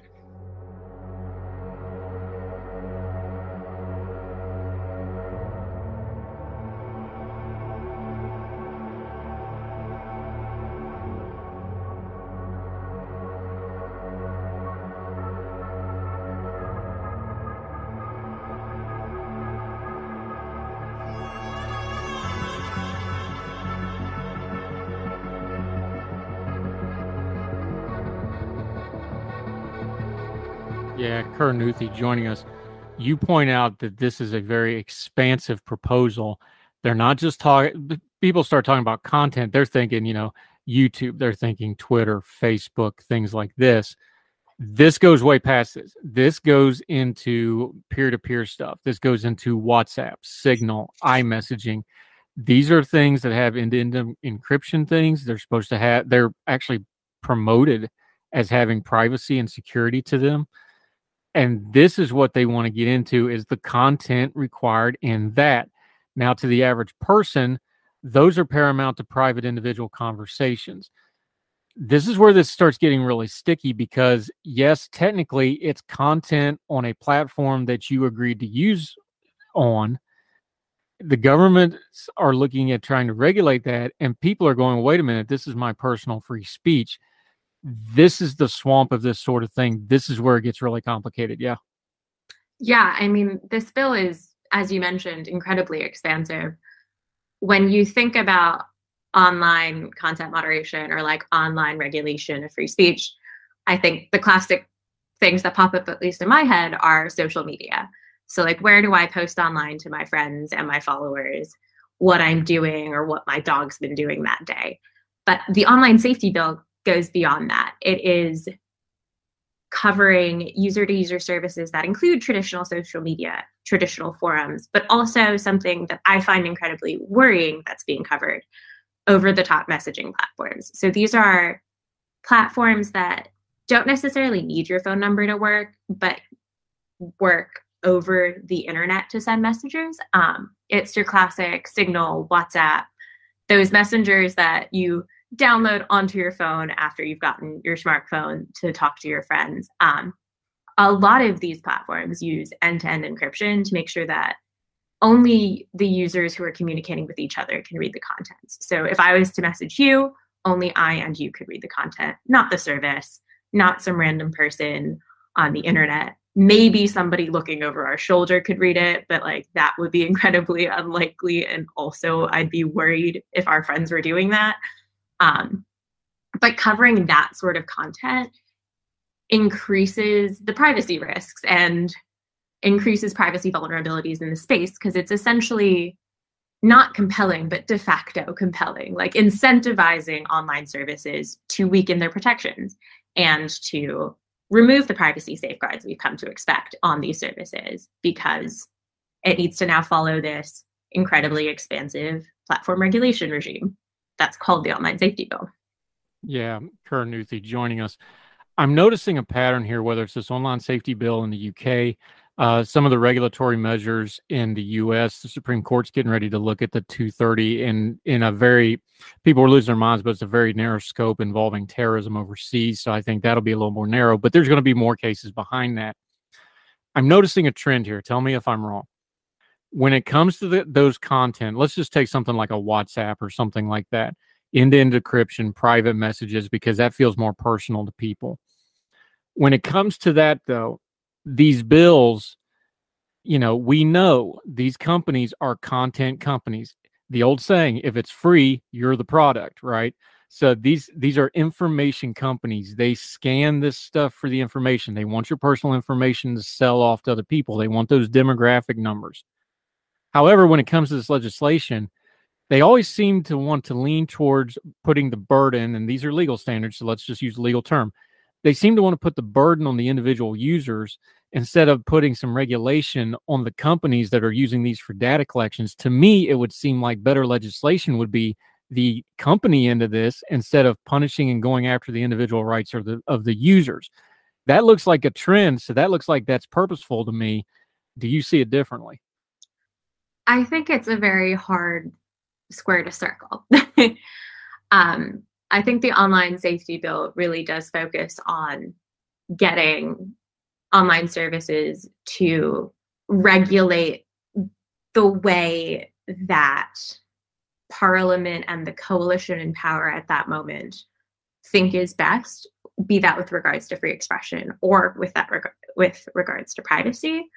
But I think at the end of the day, regulation like this is going to make users lose. If the bill passes as is, we're going to face it in the UK and probably extraterritorially in the US and internationally incredible changes in what we can and can't say online and also incredible changes in what services are allowed where um, especially with regards to encryption if the bill passes and it covers these platforms we've already seen services say well this is too much let's just think about hypothetically refusing to listen to the mandates. Um, Will Cathcart of WhatsApp came out publicly saying that WhatsApp's got an amazing track record balancing online safety and public desire. So he wants to make sure that his company and what he is head of does not kowtow to the mandates within the online safety bill. That to me sounds like if services are forced to give up these security protections, they might just give up the United Kingdom, which at the end of the day might not hurt a very large business, but will hurt users within the UK more. Yeah, Karunnuthy joining us. You just touched on it. I think an important piece of this is understanding the UK's role in the world with things like this. Outside of the United States, this is the English speaking center of business, of commerce. There's a lot going on. Laws in the UK have far reaching effects because London is a financial center. We saw it with the Russian regulations, was a good example. Um, how many of the Russian oligarchs that were getting sanctioned, how many of them have places and businesses in England all of a sudden, you know, everything from penthouses to soccer teams to almost all of Belgrave Square. You know, there the laws in the UK are wide ranging speak on that because if you don't have a freedom of speech, if you don't have tech protections in one of the financial hubs of the world, and also where a lot of dissidents from foreign countries flee to, they go to the UK, a lot of them do. This could have some far ranging implications far beyond just free speech online. This has political ramifications, it would have financial ramifications the UK is a world leader on this. And I think that's a perspective they need to keep in mind because, like you said, if these companies start giving up the UK, that's going to have a lot of ripple effect. I think that's exactly a scary part of the bill. Um, the bill's regulating services that have a significant number of UK users and or treat the UK as a significant target market for their service. I can't think of an online service that wouldn't opt in to one of those at least as like part of their long-term strategy goal like say it's an american company that focuses only in america if the goal is to go internationally the uk is always going to be a natural market to add um, which means this bill will have extraterritorial impacts um, kind of the same way that we see the content moderation laws like section 230 get mentioned in international news. We're going to see the online safety bill get mentioned in international news because it's hard to regulate the internet as just a country. Um, I'm talking to you from the UK and you're talking to me from the US. International content right there. What I say on Twitter will go far past the boundaries of the country I currently live in. Um, and that is just the nature of the internet. It was designed to be international. So any regulation in this space is going to have ramifications. So if something's not allowed in hmm. one country because it's on a list of content that needs to be moderated, it might be easier if that just slowly becomes the norm for everyone.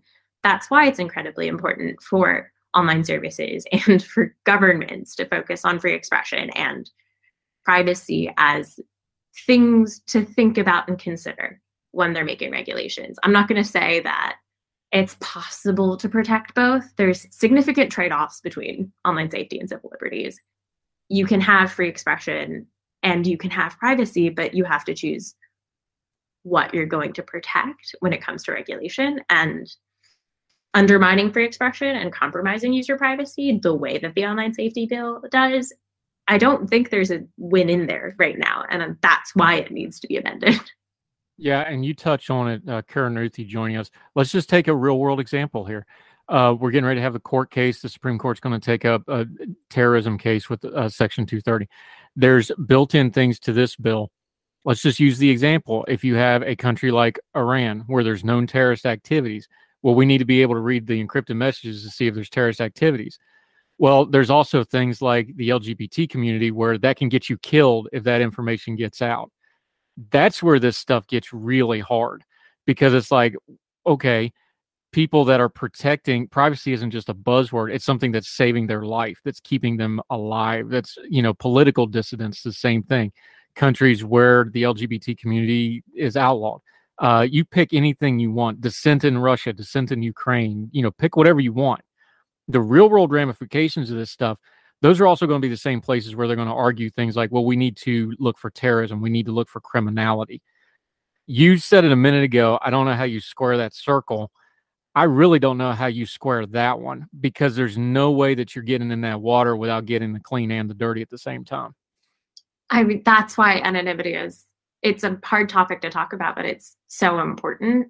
Arab Spring, Black Lives Matter, dissidents, human rights activists, abuse survivors, LGBT youth who don't feel comfortable um, coming out yet. These are these are diverse communities that rely on platforms that use privacy safeguards like end-to-end encryption to keep their content to themselves. Opening those spaces up to now new regulation, which would potentially introduce weaknesses, puts those communities at risk. And that is a situation nobody who relies on anonymity should be put in. Um, it's maybe on the extreme end of examples in the sense of like threats of persecution and violence being critical to anonymity, sure. That's why including private communications in the scope of the online safety bill is just so damaging. It's real world harm and real world issues that are a matter of safety.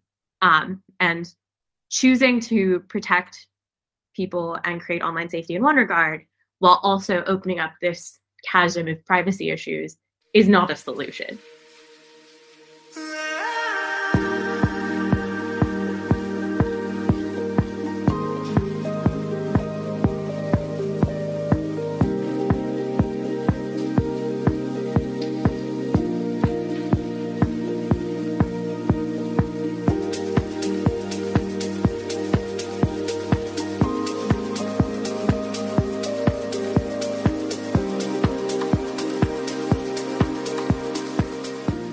Kieran Nuthi joining us.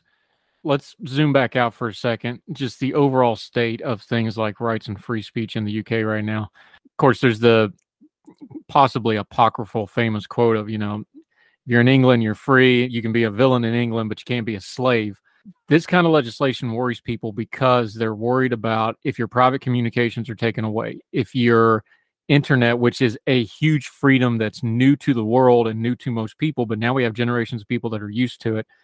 If that freedom of information and knowledge starts getting taken away, they're going to start feeling more slave than just a villain with this kind of legislation. What's the overall status of rights and free speech and the information age in the UK today as it currently stands? It can be really interesting um, in the sense of what I remember um, the Euro Cup, there was all of that hate getting popped out on Twitter. Um, but then a few days later, people were arrested for their tweets. Um, I remember when I was growing up, there was the news headline of the dog um, whose owner got arrested for making his dog promote incredibly horrible anti Semitic things social media and conversation on social media has offline impact in the UK. 11 people were arrested after the Euros last year for suspe- being suspected of sending messages on social media. The messages on social media were disgusting. Like, no one should be as hateful as the hate getting spewed during the Euro Cups. But also, people got arrested for what they said online in a way that I, as an American, can't think of a direct parallel of a sporting event leading to arrests because of social media speech. Yeah, I've I've talked about it before because obviously America has its problems with things like race and hatred and prejudice and bigotry and these things. But then also sounds like we don't have to have sports events in front of empty stadiums over it either which happens frequently in Europe. I mean, I've I've seen that in person living over there before. I look, I I could get on my high horse here. I don't know how you solve some of these problems. I do know this part of it though. I know that there's no version of this where everybody's solution isn't going to be the government has to use a lot of power to fix these problems. That's that's how all these are going to end. And my fear is anytime you go to give the government power to fix a problem, that's when abuses start, that's when overreach starts, and that's where the accountability stops. Is that a legit fear with this legislation as you've laid out? I think this legislation is incredibly worrying for the amount of power it gives government officials. It has a the online safety bill gives in my opinion, far too much discretion and far too much power to the Secretary of State for Digital Culture, Media, and Sport. Secretary of State being the MP in charge of digital culture, media, and sport. They and the regulatory agency charged by the Online Safety Bill, Ofcom, um, which is, I think, an acronym for the Office of Communications, but is really like the telecom and media regulator. Those two government institutions, one being a person and one being an agency, have the ability to change the rules. They have the ability to look at the legislation and then define what is legal but harmful and define what is illegal. The Secretary of State specifically has the ability to essentially redefine what specific content the online safety bill duties of care so like what content is supposed to be removed or moderated or proactively explained in terms and conditions, essentially changing the standards of what can and can't be allowed online or must be specified in terms of conditions based off of what I consider a political appointee. Like the Secretary of State for DCMS is a political appointee by who is chosen from a pool of members of parliament and changes based off of who's the prime minister. So that means that a political party can, and a political party's desires can essentially politicize what is content that can be moderated. And I don't see anything more terrifying than politicizing what we're allowed to say online. Um, conservative party leadership might have one opinion, then, well, like another conservative party leadership. Liz Truss's administration might have a different view than Boris Johnson's, and they will definitely have a different view than Labor Party leadership or Liberal Democrats Party leadership. Letting one person and one regulatory agency change the game whenever the political tides shift is inconsistent and also just means that free speech becomes whatever a political party wants, which doesn't sound very free. No, it's not. And just to reiterate for the American audience, UK's got a parliamentary system. So, with the exception of some you know limited judicial reviews on certain things whatever parliament says pretty much goes legally over there and that's your concern because the american audience is sitting there like what's she talking about you have this this and that you don't have a written constitution in the uk you have whatever parliament says with very few exceptions goes and as we see right now parliament has you know maybe some changeover coming. It is worrying and that's a piece that the american audience needs to understand about the uk and this bill in particular and how it works over there right? Yeah, if it changes, if the system changes based off of political tides, based off of what the Secretary of State changes within different lists of content that needs to be moderated, removed, or specified in terms and conditions, online services can very easily try to find a way to integrate those product changes for their global user base. Essentially, saying it costs too much to splinter the internet and moderate one way in the United Kingdom and moderate one way elsewhere. Maybe we should subject non United Kingdom internet users to similar moderation constraints. That means that the political leadership of the United Kingdom, if they choose to redefine what is legal but harmful content or choose to redefine the definitions at play in the online safety bill, are opening up a global user base of online services to reinterpreted content moderation practices my brain immediately goes to an article where a labor member of parliament came out saying that incels and climate deniers should be included in extremist content. That is a, a change that has already been specified by a member of parliament as wanting to be added into the system after the online safety bill. If that's going to happen under labor leadership, then conservative leadership could have a different story next time round. So there will be stark changes between political appointments in a way that is frankly ill advised for a level of stability. Concerning stuff, tough topic. Karan does a great job explaining it to us. Um, we'll have you back again. It's good to talk to you again. Yeah, it was lovely to talk to you again. Appreciate you breaking this down for us. Until we get you back on Heard Tell again, uh, and we're going to link to this piece. Make sure you read the whole thing for yourself. In the meantime, let folks know where they can follow you, keep up with what you got going on, whether you're there, here, or yonder because you move all over the place every time I talk to you. You're on a different continent. Uh, let folks know how they can keep up with you until we talk to you again, my friend. Yeah, you can find me on Twitter at Kirthi Nuthi, or you can follow my amazing team's work at datainnovation.org. I cover some of this stuff, but we have amazing work on artificial intelligence, data divide, and all of these other issues of facing technology and future technology. Yep, we'll uh we'll make sure to keep up with that. We're gonna have you back on because these issues are just gonna get more complicated and louder. They're not going anywhere. Kira Nuthi, thank you so much for the time. And if you're looking for your glasses, they're just right there on top of your head. uh, have a great day. Appreciate the time. We'll talk again real soon. Awesome. Thank you so much, Andrew. Thank you, ma'am.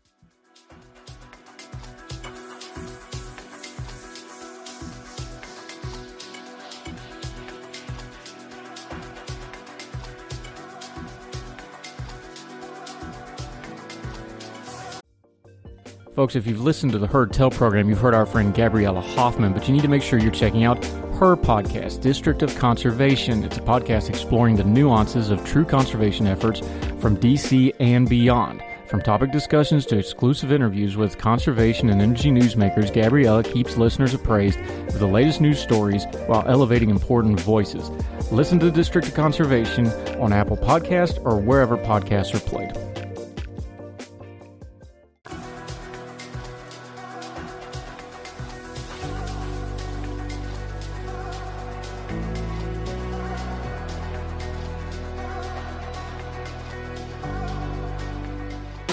So well last time. We invited her back because she does great work, very insightful. Have a great time talking to her. She is an opinion columnist uh, for the Denver Post. She's out there in beautiful Colorado, God's country up there. That's a lot higher than the mountains I grew up with, my friend. How are you?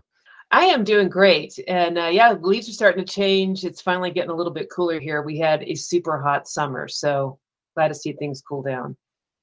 Yeah, it's, it's people. You know, I grew up in the mountain. One of the nice things about the mountains is you get four really distinct seasons. Like there, there, there's not Yeah. a whole lot of overlap. It's like, oh, it's snowing today. Oh, it's really hot today, and it's one of the great things. Of course, my my Appalachian mountains are not the Rockies. They're, I just had this conversation with my daughter last night because she's going to be going out to Colorado for a wedding, and I was like, no, this is very different. And then it's even different than like the Alps, which is just like a rock wall coming at you. But uh, love it out there. Okay, y'all got some stuff going on out there. You've been writing about it two different columns and when i say different i mean way different columns. Uh let's start talking about uh, douglas county colorado apparently has a little bit of problems with exposed female breasts but when you dig into it and you get past your well-written headline and lead are we really still arguing over the rocky horror picture show after 47 years? You know, a little bit, right? So yeah, D- DougCo has been in the news a couple of times for for boobs, basically. Uh, first, there was a a Pride Fest done on their fairgrounds in which a transvestite's fake boob was revealed, and that caused a bunch of brouhaha. Now there is uh, the art center is going to do Rocky Horror Picture Show, and I guess there was a glimpse, very you know short two second boob debut somewhere in that movie. It's been a long time since I've seen it, so I don't know where the boob is, but it's somewhere in there. And so they decided they had to change their city ordinances to comply with a court case in another city in northern Colorado that said that uh, you cannot differentiate between male and female breasts, and that if men can go topless in the park, so can women. So they've changed their ordinances to make them gender neutral. And I kind of attack the piece in saying this. You know, there are a lot of things, a lot of rules in society that aren't against actual harm, like, I mean, do not kill, do not steal. Obviously, those make sense. But there are also rules, be it cultural rules or actual ordinances and laws, talking about sort of time and place. You know, when when should the female breast be seen? Um, and I kind of make the case that time and place rules, be it cultural or actual laws, do have their place. And, you know, I, I think it's important to keep in mind that the people who most want to be seen naked are usually the people you don't want to see naked.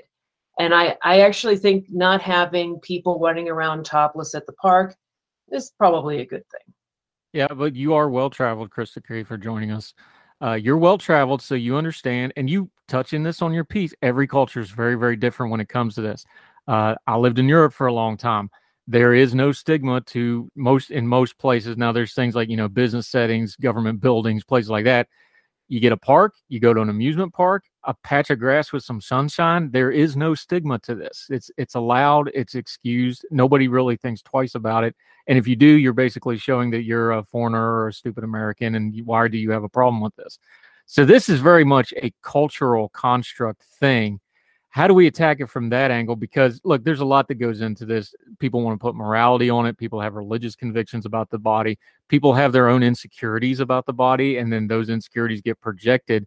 When you go to something though, like a public ordinance, which is kind of a you know semi law to hardcore law, depending on enforcement, that's a lot of stuff to try to put down into just how somebody should or shouldn't be dressed, isn't it?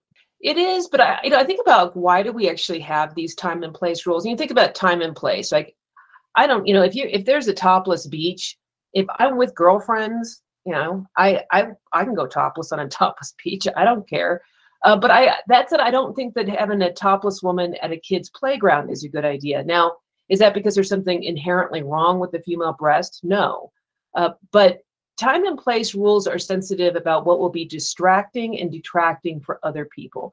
So I give an example in the in the piece of when I travel abroad, particularly developing countries, countries in in Africa or Asia. I don't hug and kiss dogs and horses the way I do here. Uh, when I'm in, a, you know, here in the states, I can't, you know, I see a dog, I pet that dog, I hug that dog, um, I kiss dogs. I was riding this weekend up in the mountains. I, you know, kissed the heck out of that horse. The horses love to have their head smooched. It's it's something that I do here, but I don't do it when I'm abroad. Why? Because in those cultures, kissing animals is considered offensive. I don't do it because if I did do it, you know, the earth wouldn't fall apart, but I would be distracting other people. I would be detracting from their experience. And so, what this really comes down to with time and place rules is are you doing something that is distracting and detracting to other people? And if it is, then then don't do it. Uh, there's no reason to just unnecessarily offend people. Now, I don't have a problem with tweaking the overly offended, overly sensitive, trigger happy person out there that just wants to clutch their pearls at every turn. I, you know, I don't mind messing with that person. It's kind of fun. But the average person, I don't need to go out of my way to offend people. And so yeah, I don't I don't care if there's a a, a, a boob in a movie at a, a, theater that is mostly adults. But you know what? I'd say keep it under covers when you're at the park. Yeah, Krista Kafer joining us. That's why I found the Rocky Horror Picture Show element of this so amazing. So, for the uninitiated, I don't want to give it all away because you know th- this can be a fun thing for the people that don't know what they're walking into.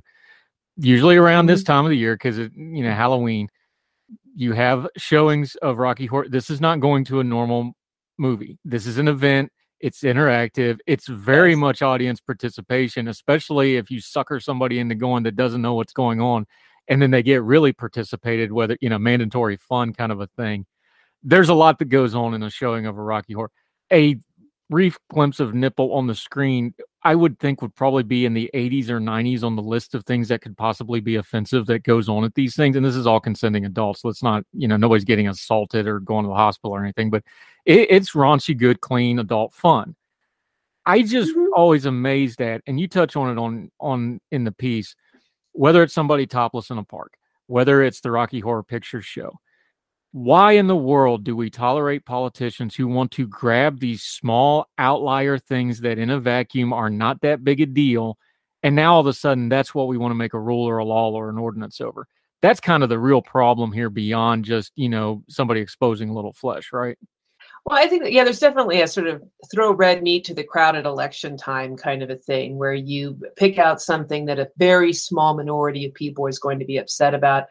I though i think on this in this particular issue, so you have the, the city of Parker is in Douglas County. Douglas County, you've got three commissioners, two of which are these pearl clutcher types that you know got upset about the Pride Fest and the transvestite rubber boob, and so they're upset about it. Then you get Parker with a more probably a, a less conservative city council who's like, oh, uh, you know, we've got this this picture coming. We need to tweak these laws. Well, did they really need to tweak the laws? Could they have just done the show? Probably just done the show. Um, I think they were doing this to sort of show it to the commissioners, and that's just my opinion. It's this kind of little, I call it, let's call it a tit for tat, virtue signaling. Um, I, I just feel like we should have better things to do. Um, and I I think the whole female nudity thing is not really resolved. It's there's a couple of different court uh, court uh, decisions at the appellate level. So maybe it goes to the Supreme Court and they have to rule on it. In the meanwhile, I just I kind of wish people would be more I don't know, either sensitive about the feelings of others and kind of on the other side, less trigger happy themselves. Uh, if you don't like the Rocky Horror Picture Show, don't go. Um, if you don't want to, if you don't like Pride Fest, don't go. Uh, you know, but on the other hand, those people should have a reasonable expectation that if they're at a playground, everyone's going to have their shirt on. Um, Chris K for joining us. For people that aren't familiar with Colorado, though, let's zoom out because again, you you get it like we just said, you get into these little niche things. Give us the big picture of Colorado, though, because the culture war stuff, Colorado's always been kind of a fault line for the last 20, 30 years because you're the headquarters for a lot of different, you know, very conservative religious organizations, and you also have an openly gay governor. They, like this is not yes. new stuff in Colorado. Give us the big picture view of kind of the culture war side of politics and culture in Colorado because that's really the overall environment that this stuff is happening in. And then people want to pick their little things for the war give people that perspective, the wider perspective of what's going on, because this is a changing state. It's very much kind of a purplish, maybe leaning more towards blue lately, state politically. Mm-hmm. There's a lot going on in Colorado with this stuff. So Colorado is an interesting state. So more than a third is mountainous, more than a third is plains, completely flat. And then we have this zone down on the front range, which is where I live. So that's Denver, Fort Collins, Colorado Springs, Pueblo. Most of the population is in this zone that's right between the plains and the mountains. I can get into the mountains in a half hour drive, but right now I'm looking at a you know flat lawn if I look out my window. So the state when I grew up was kind of libertarian you know there was some liberalism in boulder boulder's kind of famous for being liberal you had conservatives down in colorado springs but it was a lot more moderate just you know kind of a get along place now those two sides tend to kind of force the extremes on each side. It's almost like being present in the same place. They have to be even more liberal and more conservative.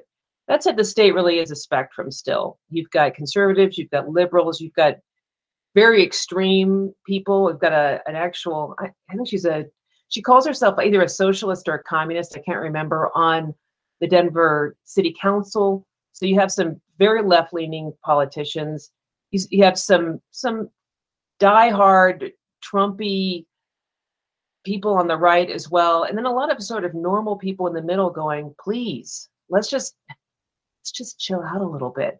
Um, but it is it's an interesting state, and I think if I could opposites are together, in some ways bring out the worst on both sides.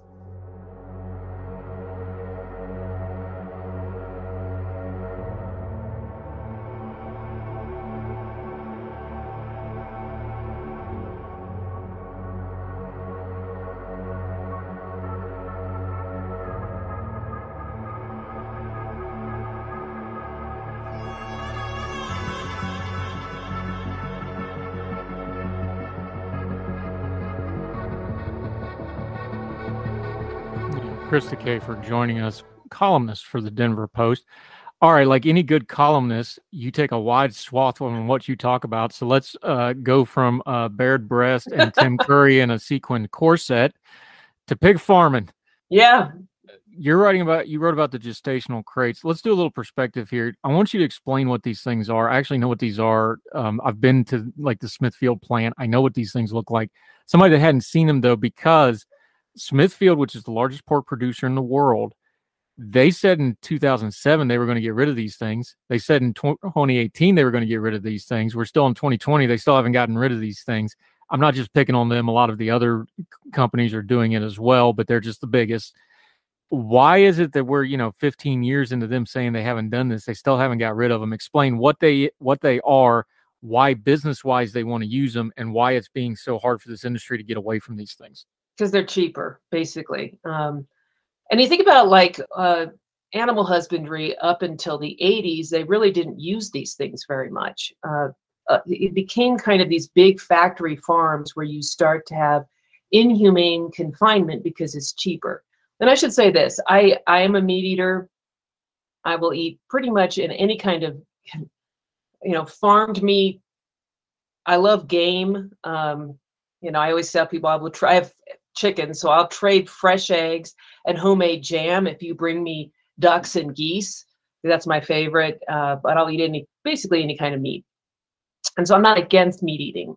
What I am against is inhumane treatment of animals, be it putting, you know, chickens in tiny crates, uh, confining these sows in tiny crates for the for basically their entire life. Uh, it's inhumane. Um, I know it's more expensive to raise meat, particularly chickens and pork, uh, in giving animals some space to live. I know it's more expensive, and and I think we ought to pay pay the price. Uh, these these gestation crates are that cruel. So when the sow is pregnant, and she's usually she's going to be pregnant much of her life, so she's in this tiny crate where she cannot move around. She can't inter, you know, interact with other pigs. If she lays down a certain way, there's a chance that the crate, the pig in the crate next to her, could like lay on her leg and break it. Um, she's on metal slats, uh, you know, so that the poop and whatnot goes through the slats, but some of it still ends up on the slats. So she's basically in her own stuff all day. She can eat and drink, and that's about it. She can't really move that much. They become listless. Uh, these are intelligent animals. They're they're about as smart as dogs, maybe smarter. And then she goes from that crate to a farrowing crate, has her babies, they get weaned off, she gets rebred, and she's back in the gestation crate in order to get away from these crates, you have to go to facilities where you have a bunch of sows in a in a space, and you have to work with those sows to make sure that some sows don't bully away all of the food from the other sows. So it's a little more work.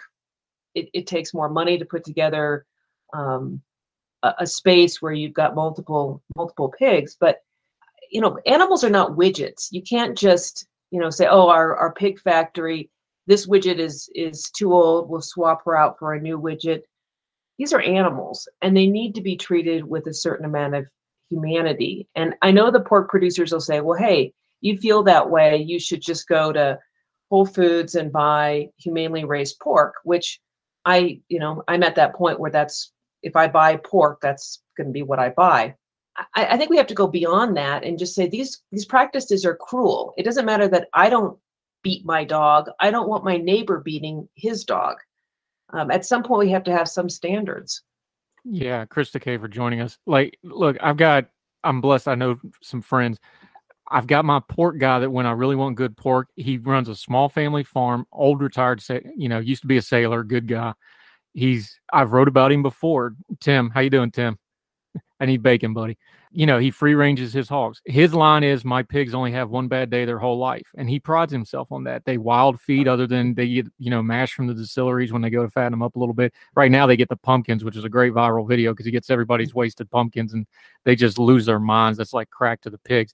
He can tell me the name and disposition of the pig I'm eating, and I can tell the quality. You know, I'm a big foodie. Everybody knows mm-hmm. about Twitter, so I can tell the difference. Huge difference in the quality. But he also only provides, you know, four, five, six times a year, I can maybe get that. That's not scalable to feeding people. I'm not going to stop eating pork. I understand we need industrialized food production and animal husbandry because otherwise you would have a starving planet. So I don't want to do the elitist thing with that, and I'm not going to stop eating meat. However, there's some basic stuff like you know, like having pins instead of yeah, it's a little more expensive. Smithfield a couple of years ago, they had this whole thing where their pigs were literally going crazy, and they had this animal rights activist come in. They go, all you need to do is once every couple hours, somebody just walk through the pens. They didn't even have to physically do anything; they just had to walk through the pen, and it settled the animals down. Some of this stuff, you know, we're not trying to reinvent the animal husbandry wheel. Some of this stuff is pretty simple, like you know, let them have some outside time, let them have some move around time. Mm-hmm. I find this all to be reasonable stuff I understand it's a profit margin business, but I think we know too much. We have too much technology. We can see through our phones the food where we're getting it. I think we as a society has a right to demand some better standards, especially since it's all on video and we're right in front of us. I don't have a problem with any of this. I think we should have a little better guild on where our food comes from and how it's produced, and we should be loud about it. Yeah, I agree. And so the reason I wrote this piece is that the Supreme Court is going to rule on this during their next session. And so we've got California has decided that, and this is by referendum, that they not only don't allow gestation crates, they don't want any meat brought into the state that's made with gestation, uh, that's made through this this tech, call it technology, this kind of animal husbandry. They don't want any of that. Uh, they don't want any of that brought into the state.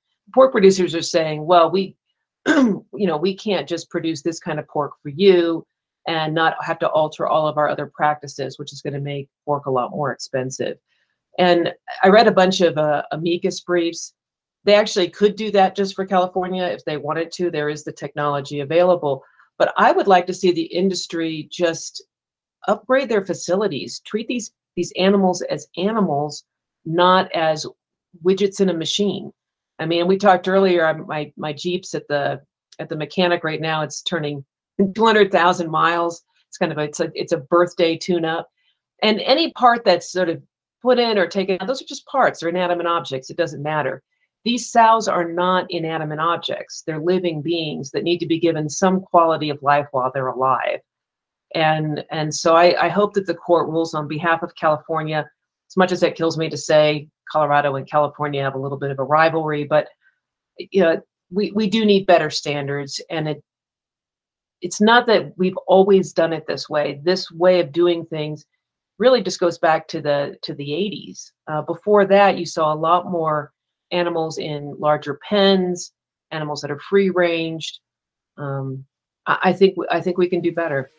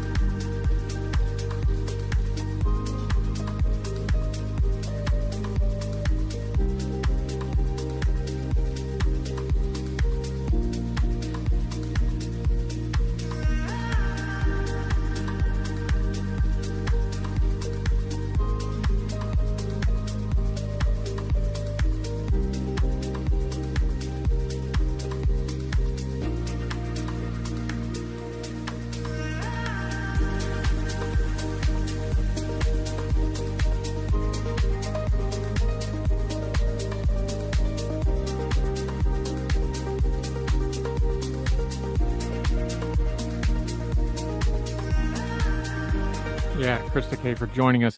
There's a couple things about this I want to point out on the political side of it, though, because people are like, oh, California's making it because California's got some other rules like this where they're trying to enforce it on hmm. everybody that I don't agree with. There's a couple points on this one. This was a referendum. This isn't just some, you know, they voted on this. The people, you know, I'm I'm still a Re- Democratic Republic guy, even if I don't agree with it. People voted on it, so it's got to be respected. That's one one. Number two, I'm going to go back to what I already talked about. Smithfield, which is the biggest pork producer, um, now majority owned by overseas interests, mostly China. They've been saying since 2007 they were going to stop doing this anyway, and then they've been dragging their feet because they wanted the PR without actually having to do it. So that with the court, and that's going to be part of this court case too, because they take those sort of things in. So whatever the court ruling here is, we can't just say, "Oh, this is California enforcing their thing." This is one of those things where the industry itself is saying, "No, we shouldn't do this," but they're still doing it anyway. I think that's an important difference when we talk about because you know, look, I'm I'm I'm always I start skeptical with the regulations. Like, okay, prove to me why we need this, right?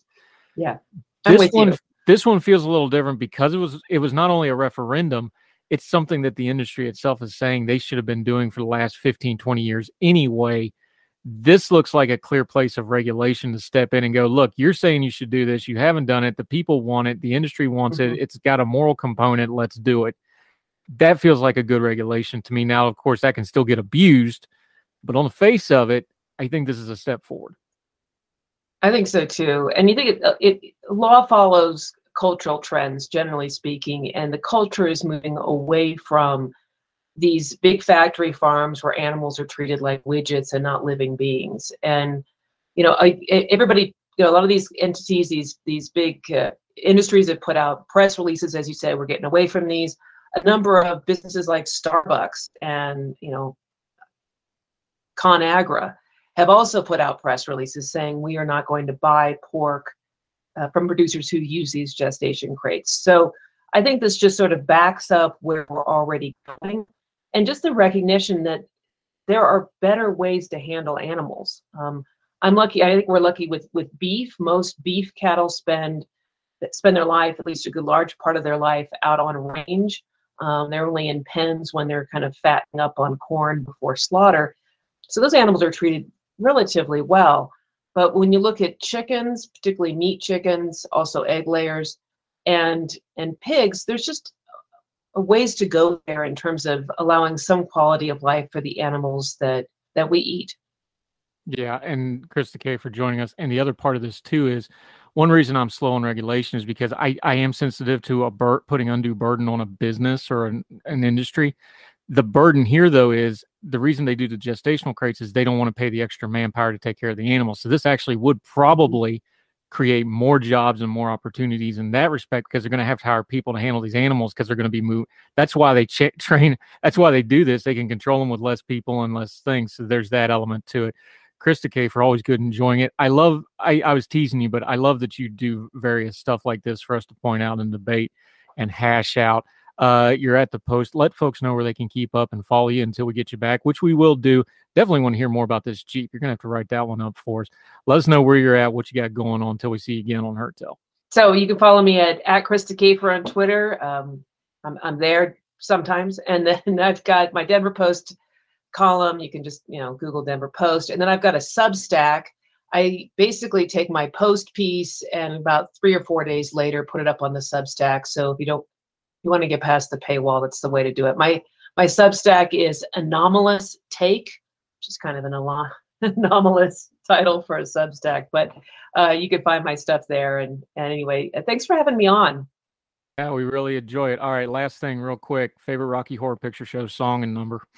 I can't. You know, it's been it's been years. Okay, sing sing a couple of bars. That that is not going to happen. Um, no. uh, I'm not. I'm not saying uh, yeah, it's my it's, show uh, and I do what I want, but I'm not doing that. it's funny. Like when, the minute I thought I was like, which was my favorite songs? Because you know, when you're young and you go to that show a lot, you you sing all the songs, and then for some reason, when I was young, I was also into that musical Hair and I think I have all of those songs me- memorized. But you know, as you get older, the files start to mix. So the minute you asked me, one of my favorite songs from Hair popped in my mind. I think I still got to go with "Bless My Soul" because the whole thing of Meatloaf showing up doing this show stealing number and then they kill him. It's just too per like it's just it. it it's so ridiculous. Uh, God bless and him. We lost him last year. I love. We, we yeah. I know. I'm so sad that we lost him. I love Meatloaf. Yeah, my morning alarm is uh, the uh, the pipe organ opening to uh, "Home by Now," no matter what. That's been the alarm on my phone for probably ten years now. Love it. All right, Krista Kafer, we'll let you off the hook on that one. Go bone up on your uh, Rocky Horror Picture music, and we'll talk soon, my friend. Sounds good. Have a great day. Thank you so much.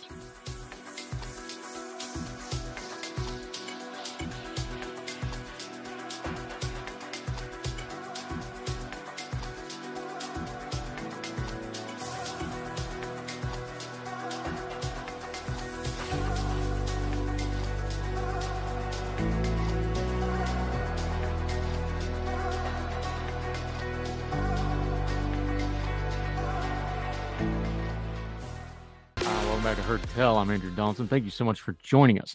The most precious thing, your time. We don't ever want to waste it. And we always do what we do here. We turn down the noise of the news cycle, get to the information we need to discern the times that we live in. And to do that, we're going to do something a little bit different on this program. One year ago, it's always good to be retrospective about things. One year ago, by far, the biggest news story in America was Gabby Petito. And when it happened, we had some blowback in the media of why the media was covering this story the way it was covering.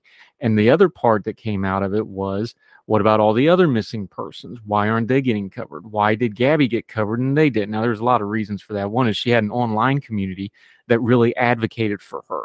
And that's an important part of the story. She had friends in her online community, this van life community who really kept her name in the news, who got the news coverage and got this mystery, at least as far as we know to this point, somewhat solved and at least found her and let her family have a little bit of peace, although they never got justice. That's part of the story.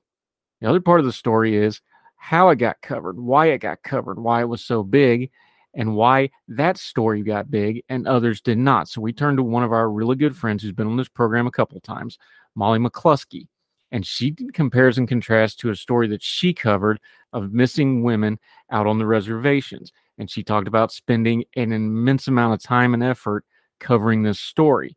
And then we get to the part that's pertinent to the Gabby Petito story. She couldn't sell it to hardly anybody. She couldn't get anybody interested in it. And then when Gabby Petito happened, all of a sudden people are interested. And some of the same places that turned her down on that story are all of a sudden very interested in it. It's an interesting look in how media works, especially during a frenzy, especially during a viral story, especially during a story that crosses a lot of cultural streams.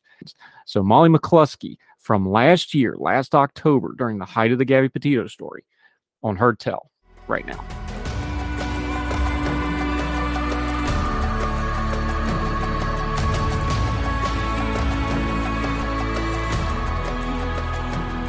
So let's start with some nomenclature. I'm guilty of it too. I've done it too. We talk media and journalism like they're interchangeable terms, but they're really not because we're usually referring to like broadcast media or TV media or a major media outlet like, you know, Washington Post or something like that. That doesn't necessarily dovetail with journalism and it doesn't really show the diversity in journalism and media we have right now, does it?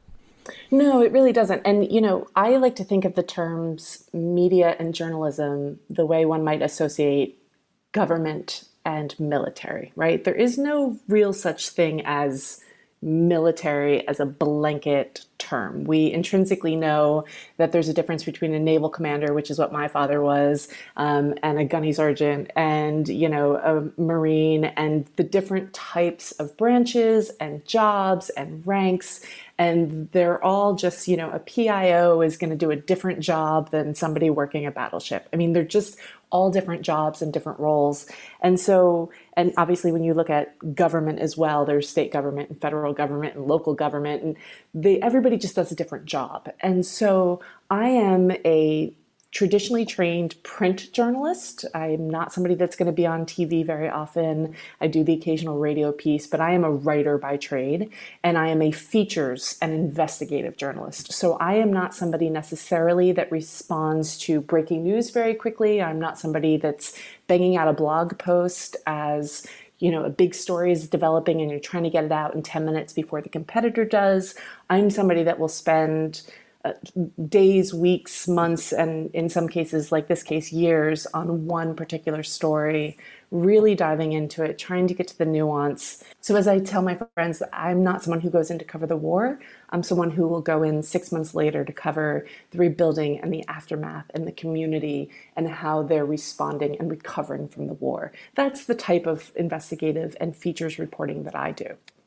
And the part of that that's really different that people don't understand is that's a completely different business model than broadcast journalism. The reason they're chasing trends and clicks and breaking news is because that's their business model.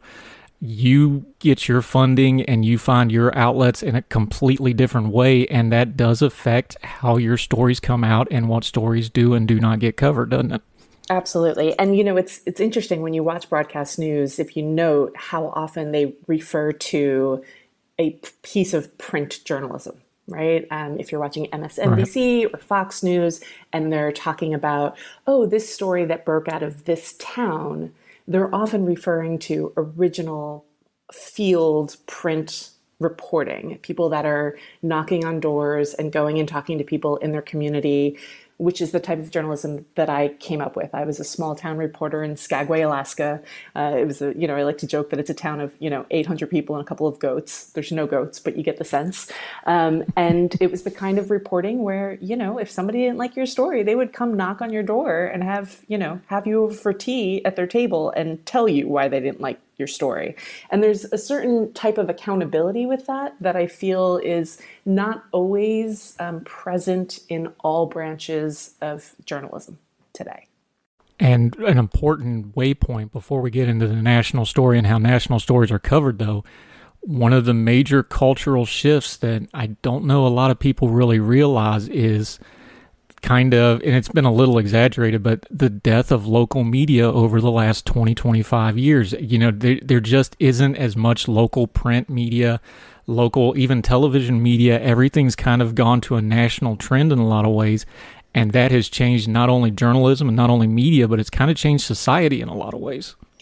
Absolutely. I mean, when you have people reporting on your community from your community, right? It's a different perspective than what we call helicopter journalists, which I've been guilty of myself. Um, I've tried not to do it as a practice, but that's basically when you fly into somewhere, drop in, cover it, and leave without a lot of context.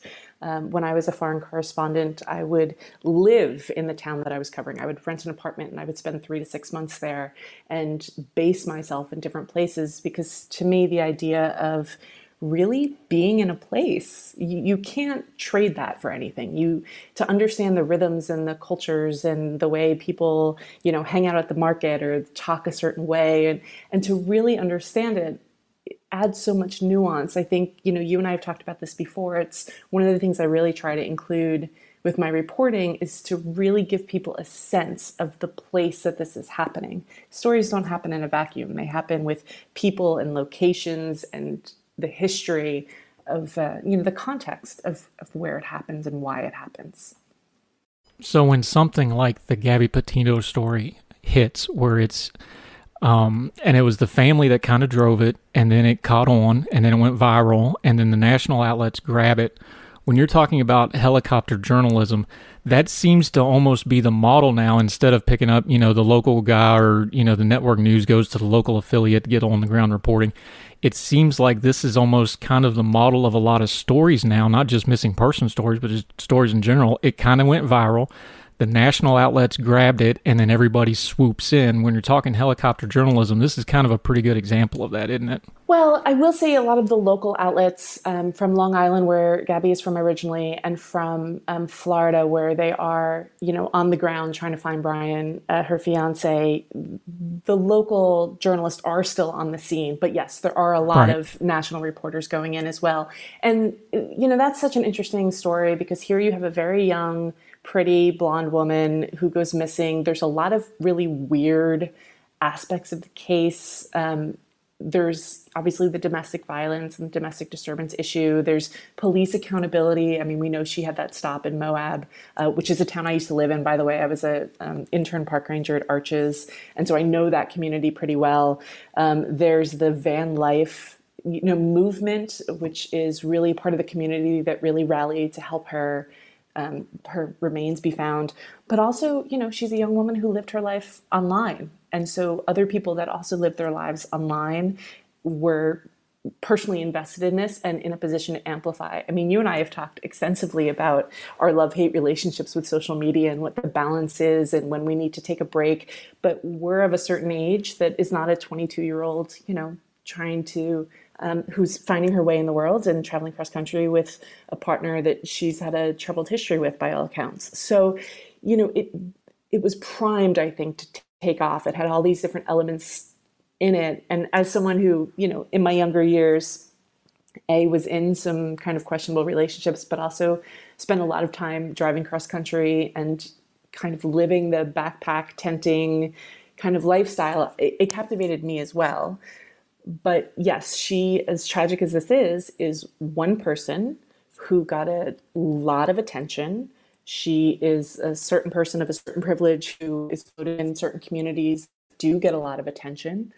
And there were and are a lot of people in Wyoming and in Florida and New York and throughout the US that don't get this kind of attention and vanish without any kind of attention.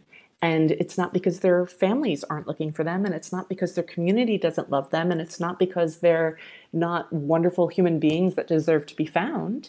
It's because of the way these things are set up um, that they're getting they're getting ignored, which is really tragic.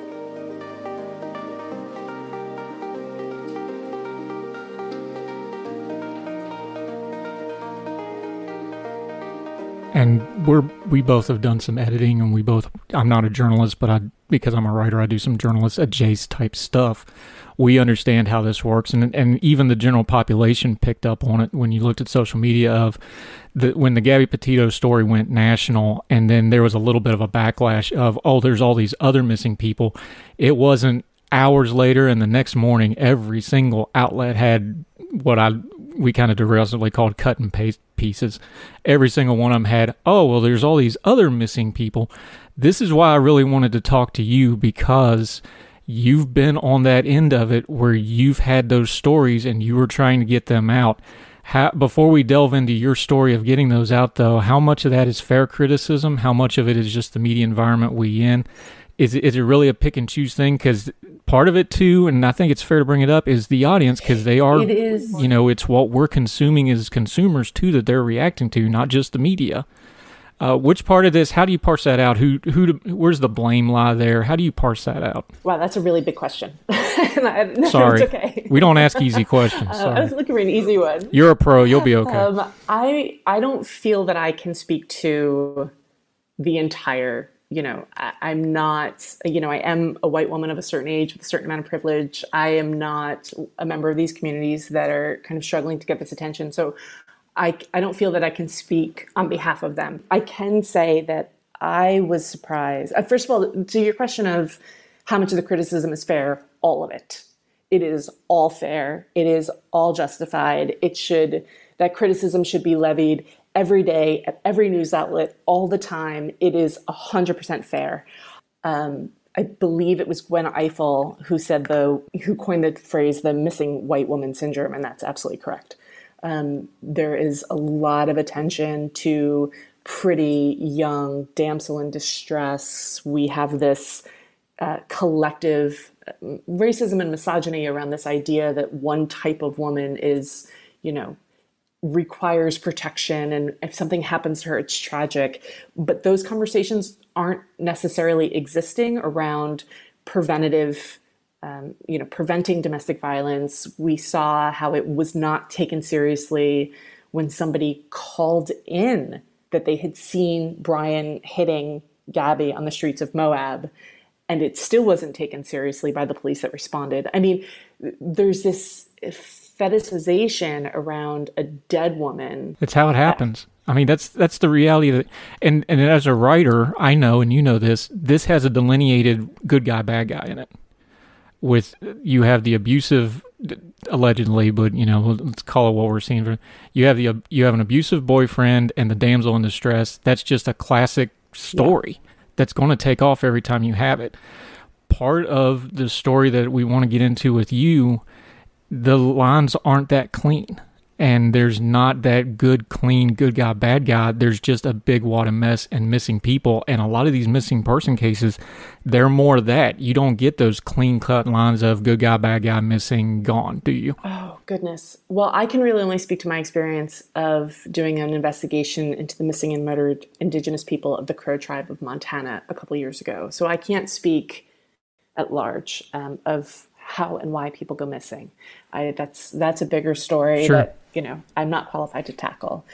And there is no one answer for that, right? People go missing all the time for all sorts of reasons, and it's usually tragic, and there's no easy answer. I will say that when I was doing the investigation into this Crow tribe uh, story, I was really focusing on the historical failures of the US government, the policing, um, the BIA in treating these these missing and murdered people, right? So I didn't necessarily get a little bit too much into how and why, right? Because those things are complicated and but and they're and they're so different, right? So if we looked at each story, then yes, it would be a different st- story each time.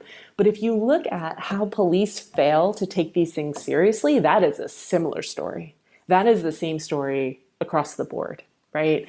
Um, especially in you know the fact of the Crow tribe, we had family members, like in many cases of missing Indigenous people, but in missing people altogether, the family members were the ones that were going out and getting CCTV footage and you know, piling it together and putting cases together and bringing cases to lawyers and police and saying, no, we like know what happened to our, our loved one. We have this footage, we have this information, we've interviewed witnesses.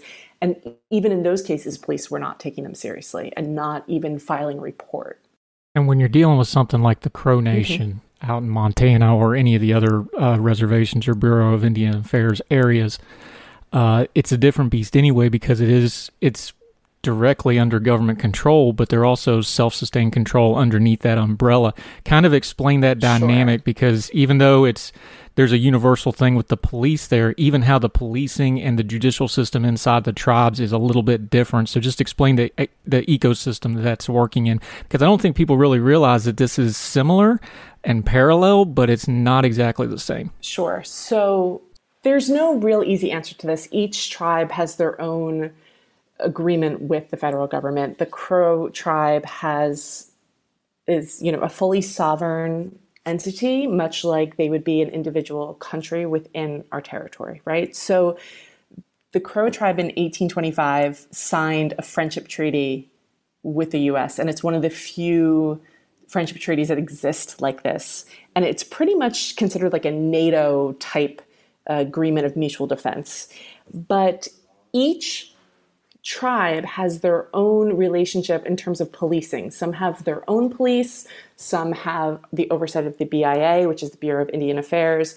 But what's really important to, to note, especially in terms of when people go missing, this is where it gets really complicated, right? Because the FBI has jurisdiction if someone is murdered on, on, a, res, on a tribal land. But if somebody goes missing, you file a local missing persons report either with the tribe or your local police or the BIA, depending on how your specific policing structure is set up. And then the BIA or, or whoever, whichever policing entity you're reporting to, um, says, okay, well, it's a missing person. We're going to investigate. Uh, if they went missing on Tri- if they were last seen on tribal land, you know, that's a BIA thing. But if they were last seen in a city or the local city, um, you know, and Crow is right by Billings, uh, then it's a it's a Billings police issue. But they can say, well, it's a member of a sovereign nation, and so that's not really our jurisdiction. There's a lot of can kicking, is what happens. So one of the things to note, though, is that the Major Crimes Act, which was passed in 1885, it gave jurisdiction to the federal courts, like exclusive of the states, like the states have no say, over Native Americans who commit certain offenses. It doesn't matter if the victim is a Native American or not. And those offenses are, you know, murder, manslaughter, rape, assault with intent to kill, burglary, and a couple of others. And so before that, any crimes committed by a Native American against other Native Americans were tried in tribal court. And a lot of um, Indigenous leaders today, especially the ones I spoke to in the Crow tribe, say that that act, that Major Crimes Act of 1885, is really what just started everything kind of sliding downhill. Because there, in addition to who goes missing and where, there's that issue of, well, who's the perpetrator? Where do they live? What is their jurisdiction? Are they native or non native? And how does that all play out? And so, in too many cases, people are just not investigating. If they do find the perpetrator and bring them to court, the courts are either tossing the cases out or giving really lenient sentences, if at all.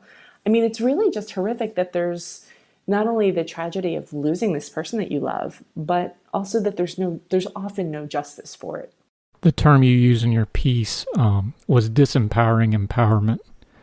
Um, yes.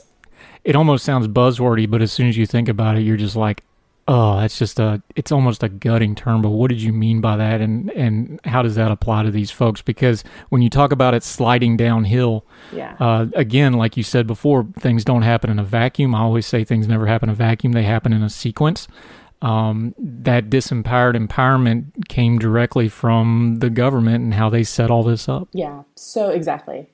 So one of the things that law enforcement and again, I'm using that as a very blanket term to apply to all non-tribal policing. Okay, um, but one of the blanket terms they say is, "Oh, well, they're an adult. They just they just left. They just didn't like the res." And this is where the really dark kind of classism, racism, elitism comes in of, well, living on the reservation must be so awful that they just walked off. They just left and they didn't tell anybody. And in the Crow tribe in particular, they're very close knit. I was really moved. One of the things that they were sharing with me was that they have this process in the Crow tribe where you're adopted right? So, you know, as someone who lost both her parents um, in life, if I was a member of the Crow tribe, I would have new parents. I, it didn't matter if I was 10 years old or 50 years old. I would now have elders in the tribe that would take me and make me part of their family. And that would go for aunties and uncles and nieces and nephews and cousins. And so you're never left on your own. You're never isolated. And so one of the things one of the leaders was telling me was like, look, if you like have a fight with your mom, it you don't run away. Like you don't you know, take whatever five dollars you have in your pocket and try to like hitch to Seattle. Like that's just ridiculous. You go up the street on the reservation to like your grandma's house. You don't just vanish. And so for law enforcement to just keep saying like, oh well, they're an adult, they just left, was so inherently disrespecting the culture and showing a fundamental lack of understanding of this people that they were supposed to be policing and helping and servicing, it was such a slap in the face to say, "Hey, we've lost somebody," and and this is so widespread on the on the Crow reservation and their neighboring Cheyenne reservation that every person in the tribe has someone that has gone missing. That to me was wow. what just really it is not one or two people right? It is every single person is impacted by this. There is no person that is left untouched by this void, this void of waking up and having someone that you love just be gone without a trace, without a question, without any support, without anybody, you know, outside of your community trying to help them find, without any media attention, without any TikToks, without any Twitter streams, without any of that, without CNN flying in you know, and doing nothing against CNN, but like and doing vans and and whatever. Um, they're just gone, and that I, as someone who has lost many people in my life, the idea that someone would vanish or be gone from your life and you don't have that information, right? You don't know if they're hurt, lost, um, being kept, being harmed, if they're they're dead. I mean, one of the things that somebody said to me was every time a body is found, everybody holds their breath. Because, you know, the Crow tribe is this vast territory. And folks that are east of the Mississippi or live in cities really cannot fathom how expansive these territories are. I mean, they're just absolutely, absolutely massive. Um, Crow is 2.2 million acres and has a population of fewer than 8,000 people living on the reservation. It is on this huge empty stretch of Interstate 90 that goes through. I mean, I've driven it in the morning and in the night and the day, and there is nothing there as far as the eye can see. You can, and you're on a major like thoroughfare in the United States and you there are no buildings, there are no gas stations, there are no street signs, there's no traffic lights, there's just nothing. It's as far as you can see it's nothing.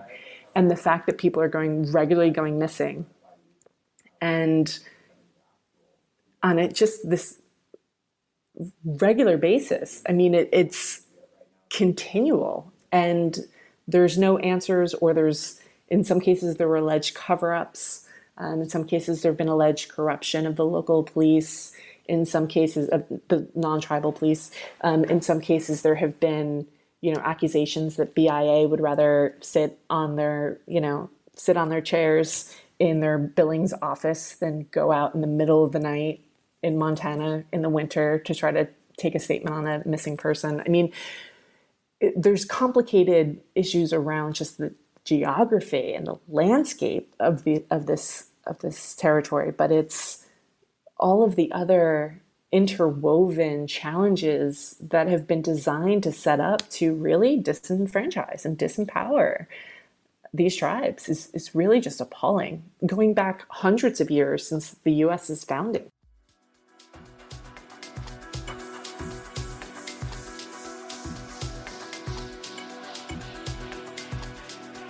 You talked about how the type of investigating journalism you do, you get rather immersed in your subject and you go there and you live there. Yeah. Talk about your responsibility because when, when you build a relationship with a subject like you do for these pieces, um, you these people have to let you in and they start to trust you, especially people with these kind of traumas. Um, what is your responsibility as a journalist?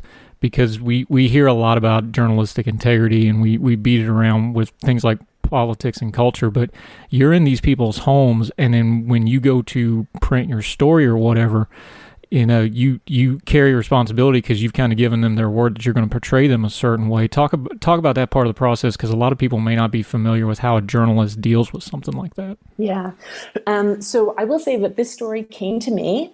I didn't seek it out. Most of my big investigations have found me, and I tend to take that as a you know sign of some sort that I'm the person that needs to you know do this story. And so I had been living overseas and I had been covering Europe's economic crisis. And when that became the migration crisis, I was covering that. And then when I moved back to the States, I started covering youth incarceration. And I did a whole series on, oh my goodness, that's that series still kills me, but um, solitary confinement for children in youth detention centers and the psychological impact of that and lack of education and what it's like to being educated in youth incarceration and youth detention centers and and so I was doing this whole series for about kids in the US being uh, incarcerated and, and the ridiculous reasons why and the law enforcement kind of apparatus that's around caging children in this country. And I was on the board of the press club at the time, the National Press Club in DC, and someone that I knew through the club came to me and sat me down and he said, Listen, I've got a friend coming to town. He's got a leader, you know, he's a leader of the Crow tribe in Montana. His sister has gone missing and he can't get any like any help at all. Can you just talk to him? And I said, listen, I don't I don't cover Indigenous affairs. I don't really like. I'll talk to him. Of course, I'll meet with him, sure, um, as a courtesy. But I, I don't know what I can do here. Like, I'm a freelancer. I, I don't know journalists. Uh, I don't know editors in this beat. And as a freelancer, when you when I take on a story, or when I agree to a story because a source comes to me, I don't necessarily get editors that call me and commission me pieces. It happens sometimes, but that's not the way this the world my world works. What typically happens is I'll say I've a source comes to me and says I've got a story, and I'll say okay, hold that story, tell me a little bit about it. I'm going to go reach out to every editor I know at every single publication, and hopefully one of them will say yes, we'll run that story, write it, we'll pay you, and we'll run it. And that can that process takes I mean months, if not years, right? So I didn't. I was really invested in the kids um, reporting, and I didn't really want to dive into anything else. And I don't have, you know, sources or editors that would cover this. And so, and so I thought, okay, I'll just, you know, I'll meet with him, and at some point, maybe it'll turn into a story down the line, or I can fold it into another story. And so, I, and this was CJ, who I talk about at length in, this, in the article that you mentioned. And so I, you know, we sat in a little conference room at the press club and had like a 15 minute thing. And he was like oh yeah okay my sister's gone missing. I'm like that's really sorry. You know i'm really sorry about that and it's really terrible. And he's like and my brother had also had a police encounter that resulted in his death. And i was like oh my god that's like how much bad fortune can one family have? This is really terrible. And he's like no you don't understand. And then he started to tell me about this epidemic and i was completely ignorant of it. I had no concept. I had no idea you know, aside from what you learn in school about Native affairs, which, let's be honest, is very one sided, it is very limited, and told under this idea of like America conquered the tribes, which is terrible, I really had very little interaction. And so he said, okay, well, you should come out to Montana. And I didn't realize with that invitation, I realized it later, but that it is very unusual for a non-tribal person to be invited to the tribe in that way. And so I said, okay, well, you know, I'm working on this other story. Um, I'm wrapping up. I think I had a piece in the Washington Post about a police captain in Philadelphia that was trying to stop getting kids arrested because in Philadelphia they were arresting children as young as 10 and like traumatizing them for life. So I was doing that story and I was like, I'll get back to you. And I started reaching out to news outlets and you know, I, a bunch of places were like, "Oh yeah," and I was like, "Listen, like." People are disappearing. Like, how is this happening in this country? In this age of social media, in this age of police reform, in this age of mass surveillance, I mean, I can't walk down my street without knowing that I have 12 different, you know, different entities' surveillance cameras following me, right? Like, how is this happening? And so I started digging into the how is this happening piece of it and pitched a couple editors. And I had one magazine friendly say, yes, we'll do it, go to the story. Um, and I should point out that I paid for it out of pocket. Um, it went out to Montana for two weeks, interviewed everybody from the attorney general to local police to tribal members. I had a strange interaction with local police there too. So I know that they were aware that I was in town. Um, I was followed places. I spent two weeks out there, wow. came, came back and was like, okay, so now I have the field piece. I have sat there with people while they told me their stories of missing people and cried. I mean, the, the question of responsibility and integrity, right? When someone when someone who is not part of your community, trusts you, who doesn't know you, right? And CJ opened lots of doors when you're not part of a closed community and you're invited in, and doors open everywhere. And they open everywhere, and they are vulnerable, and they are raw, and they are crying in front of you and tearing up as they're telling you about the last time they saw their loved one or the last phone call they had, or in one case, how they were you know, had just gone to get Christmas presents and then they never came home for Christmas. I mean, you carry that. And if you don't carry that with you, I don't think you deserve to be in this line of work. I carry that with me. And I went back and I wrote the story, and the news outlet was like, oh, we didn't think this is what the story was going to be. We thought you were going to tell us that white supremacists were murdering Native women, and that's why they all went missing. And I'm like, well, like that's that's not the story that I wrote. The story is there's all these fundamental gaps in policing and we are failing this tribe as a country and the laws have been built to fail this tribe as a country and that's the story and it was originally like a 10,000 word piece that became a 3,000 word piece and, and they're like well we don't want it I was like okay so now I have to I have to go find a place for this story now. I, Andrew, every connection I had ever cultivated in my life got an email from me, got a phone call. I was trying to give this story away. I could not, I was, I, I would not have taken, I was thousands of dollars out of pocket at this point. I would not have taken any money. I just wanted to get it out into the world. I thought it was so important. I thought, how can it be that all of these people are vanishing and nobody cares? And here I am. I have this story for you. I it's I have photographs. It's been fact checked. It's web ready. It's a packaged piece ready to go.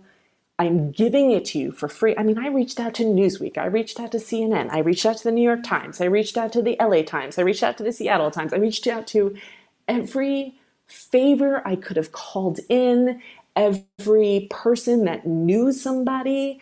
Um, and I, you know, that's as a freelancer, I have a pretty decent contact roster. I was trying to give this away. I honestly think this was, and a lot of people were saying, oh, we'll read the story. That's great. Send it to us and we'll consider it. And they read it and they came back to me and said, no. I honestly think this was the most read story before it was ever published within our industry that year because everybody was reading it and nobody was taking it. And then I finally found a second outlet to run it. Um, and I worked with an amazing editor. I still love that editor, and I don't want to name the outlet because I it'll I don't want to put her in an awkward position. We went through fact checking, we went through legal. Again, same thing. We went through fact checking, we went through legal. It was months, it was ready to go. They didn't use my photos, they grabbed some photos that I thought were actually like really insensitive and borderline racist and were grabbing some stock photos of tribes that were not crow and stereotypical imagery of non crow tribes people in native dress. And I'm like, well, this story isn't about that. this, these are not crow members. And right. you can't just substitute in, you know, like it was a mess. And then they had it, and they're like, okay, we, I fought them, and it took months, and we finally had a story that was ready to go. And then they got a new editor in chief, and the new editor in chief came from more of a pop it, clickbait style of I don't want to say reporting because I don't necessarily think that's reporting, but um, of writing. And so I was, her job is basically the editor in chief is just to be like, okay, yeah, it's it's fine. You've gone through legal. We've had you know all of this. And instead, she went in and, and we were in a shared Google Drive, and so I'm watching in real time that she was just going in and rewriting it. And in the act of rewriting it, she was putting in racist stereotypes. She was taking out things. She was changing things so that it was no longer factually accurate. And to your question of integrity, this was these were stories that had been entrusted to me. And I was then entrusting it to this outlet, and this outlet was not worthy of that trust. And so I got to a point where I pulled it. And so now we're a year on, a year and a half on. It still doesn't have a home these stories still haven't been told. I'm literally dreaming of these missing people every night. I had seen their photos, I had heard their stories. I think it is fair to say that I was haunted by them. I could not rest until this story. I stopped eating. Um, at one point, I, you know, stopped working on anything else except this. I moved out of my apartment and moved in with friends. I mean, this story consumed me, and I reached out to CJ and I said, hey, listen, just a heads up. Like, I have not, because as far as they know, I just came and visited them and then never did anything, right? They don't know that this right. is happening on my end.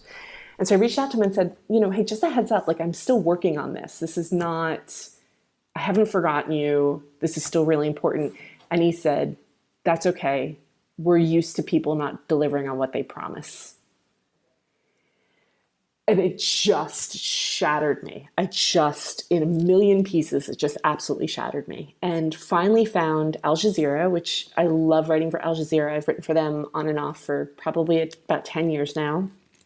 And got, um, got an editor who immediately got the piece and got what we were trying to do and understood the importance of the story and gave the story the space and the time that it deserved. And of course, we had to go through, you know, fact checking again and legal again and, and all of that again, which is totally fair. Um, but at that point, I think close to two years had gone by. And, you know, we did some updates. I think I was ultimately paid maybe four or five hundred dollars. I mean, nothing at this point, it really was not the money that was driving me. But the fact that it took that much both on the crow's part and on my part to get this story out there has fundamentally changed me. I mean, it's really just how would you not care about that? How could you not care about that? Like, I can understand in this day and age, local reporting, you know, the budgets are less. I know as a freelancer, the budgets have shrunk over years. I, I maybe get if you can say, like, we can't send a full crew out to Montana for a month to do this story. Like, I, I understand that. But here I was, I had done the work. I, you know, I, I'm, I'm an experienced journalist. I have a history of doing investigations like this. Handing, like gift wrapping and handing this big investigation and saying, I don't, you don't even need to pay me. Like just run it. And and they wouldn't. And that to me, when the Gabby Petito thing happened and when she went missing and all of the coverage, that was the first thing that I thought of was people are still going missing. They're going missing everywhere.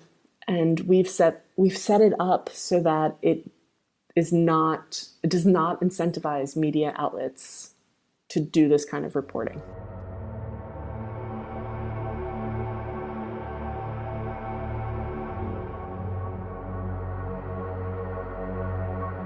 What really triggered my memory of your piece, besides how great it was, because I first read it, I don't know, probably two years ago now. But it was actually a picture in this piece, as great as your writing is, and you're a fantastic writer. Uh, and it's a picture you took, and in a in where we've spent the last two years of media being driven by pictures of protest, from the performative and silly to the very violent and very historically meaningful. The photo of these folks, these tribal folks, protesting on a highway in the middle of nowhere um, carrying their tribal flags, and there's only a handful of them. There's nowhere anywhere near them. This isn't for attention. There, I mean, this is this is something that I don't know if you took it with your camera or your phone. It, it's it's it's it just struck me when I started seeing the Gabby Petito thing, and I remembered that picture, and I'm yeah. like, those that's not a protest for attention. That's a protest of we don't know what else to do, but we can do this. And that's how it came across to me for those folks. And it's such a powerful image of there's nothing else they can do except just hold their flag and hold their hand up and march forward. And it was such a striking image, and it kind of brought it back to the Gabby Petito thing of what do you do when you when you have no hope and you ended your piece in the the piece in Al Jazeera of you know you got to give these people some hope. Where do you find hope? And that image those are people just making their own hope marching down the highway in the middle of Montana where there's nobody within 50 miles any direction, is it? Well, so the thing about that that was so fascinating to me is, you know, so we talk about Highway 90, which runs through and it's the main thoroughfare, it's where all the trucks go and it's all of that. But, you know, there's a second road outside of Crow.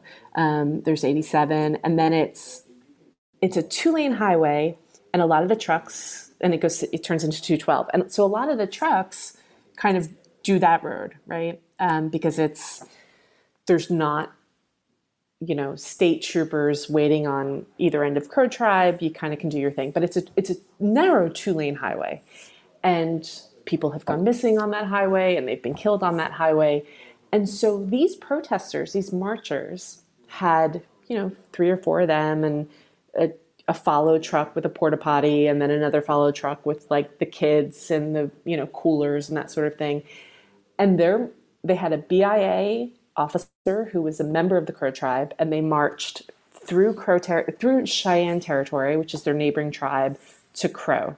And Cheyenne and Crow have, you know, their history, right? Neighboring tribes with shared borders often do, but they have the same issue, and so they they joined together to do to do this march. But the thing that really just struck me was people had to slow down and go around them because there is there was plenty of traffic. There's you know plenty of cars and trucks, and most people were respectful. Most people, um, you know, honked their support. A couple were jerks that you'll have anywhere, right? But there were these two mi- motorcyclists, and you know, white men of a certain age, probably in their sixties. It's Memorial Day weekend. I think they were on their way to Sturgis and they were taking this road and they saw us and they pulled off up ahead and they stopped and they were basically just gawking right? This was a tourist attraction for them. This was one more thing that they were going to see on their trip um, that they were going to tell their friends about. And they basically stopped and waited at this little cutout on the side of the road for the parade the protesters to catch up with them. And when we all joined them i was incredibly uncomfortable. I was very aware that those men were looking for a spectacle. That they didn't know anything about these this tribe, they didn't know anything about these missing women, they didn't really care. They just saw some really cool people with some cool flags. And so I was cringing. I was just, you know.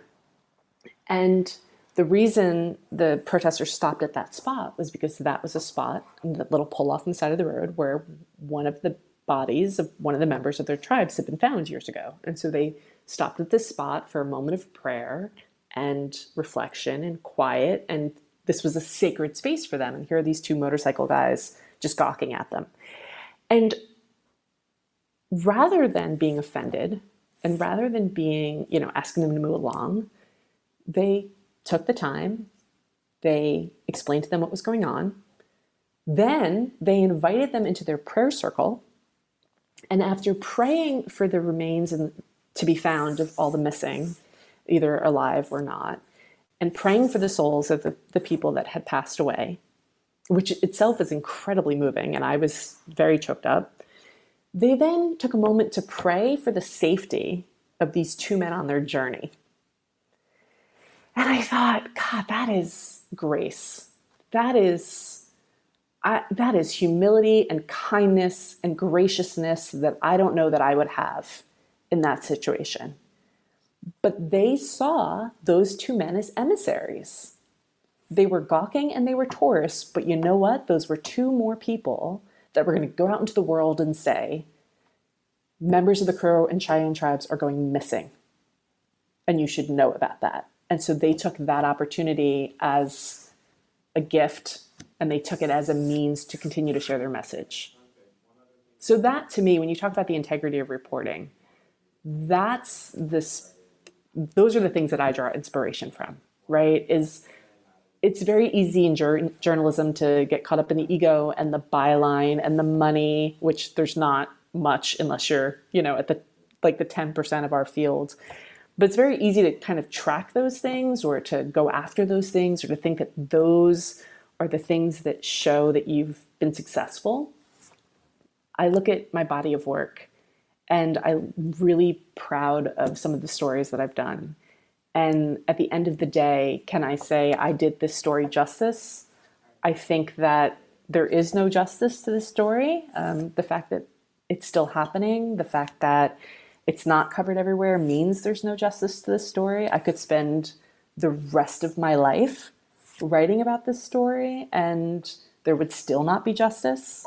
I mean, until every single member is found and accounted for and every single perpetrator is, you know, held to account and every person that does anything against any indigenous person in this country and in countries around the world is held to account. I mean, that's justice. And I don't know that we'll have that. But at the end of the day, there was a story that I feel like I did my small part to get out into the world. And the fact that you know about it and the fact that we're talking about it, I have to take some sort of grace from that.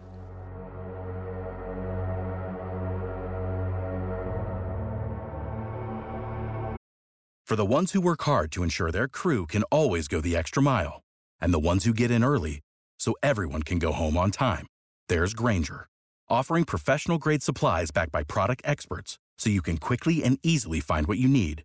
Plus, you can count on access to a committed team ready to go the extra mile for you.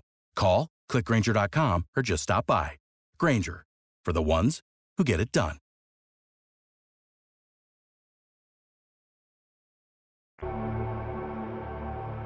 That'll do it for Heard Tell. Did it a little different today, but that's important. Look, one of the things we do, if we're going to turn down the noise of the news, is we can't just hit stories and move away from them. We need to reflect, we need to review. So a year later, after all those viral stories are gone, it's good to go back and reflect on it, see what we got right, see what we got wrong, do a little self adjustment. That's the grown folk way of doing these cultural stories, these political stories, these breaking news stories. It's what we're always going to try to do here. We'd love to hear feedback from you. Heardtellshow at gmail.com, Heardtellshow on the Twitter. Also, comments and reviews in any of the platforms that you're watching or listening to the program. We do see those. Love to interact with you on those. We'd love to hear from you because if you ain't listening and watching, we ain't got anybody to talk to. This is a partnership, and we appreciate you very much for however it is you spend your time with us. We always want to respect it. We never want to waste your time. So we bring you the stories that matter, like this one that we covered today with the great Molly McCluskey. Till we see you again on Heard Tell, wherever you and yours are, across the street or around the world. We hope you are well. We hope you are well fed. We hope this story makes you hug your loved ones just a little bit more. We'll talk to you about next time on More Heard Tell. All the music on Heard Tell is provided under a Creative Content license from MonsterCat.com.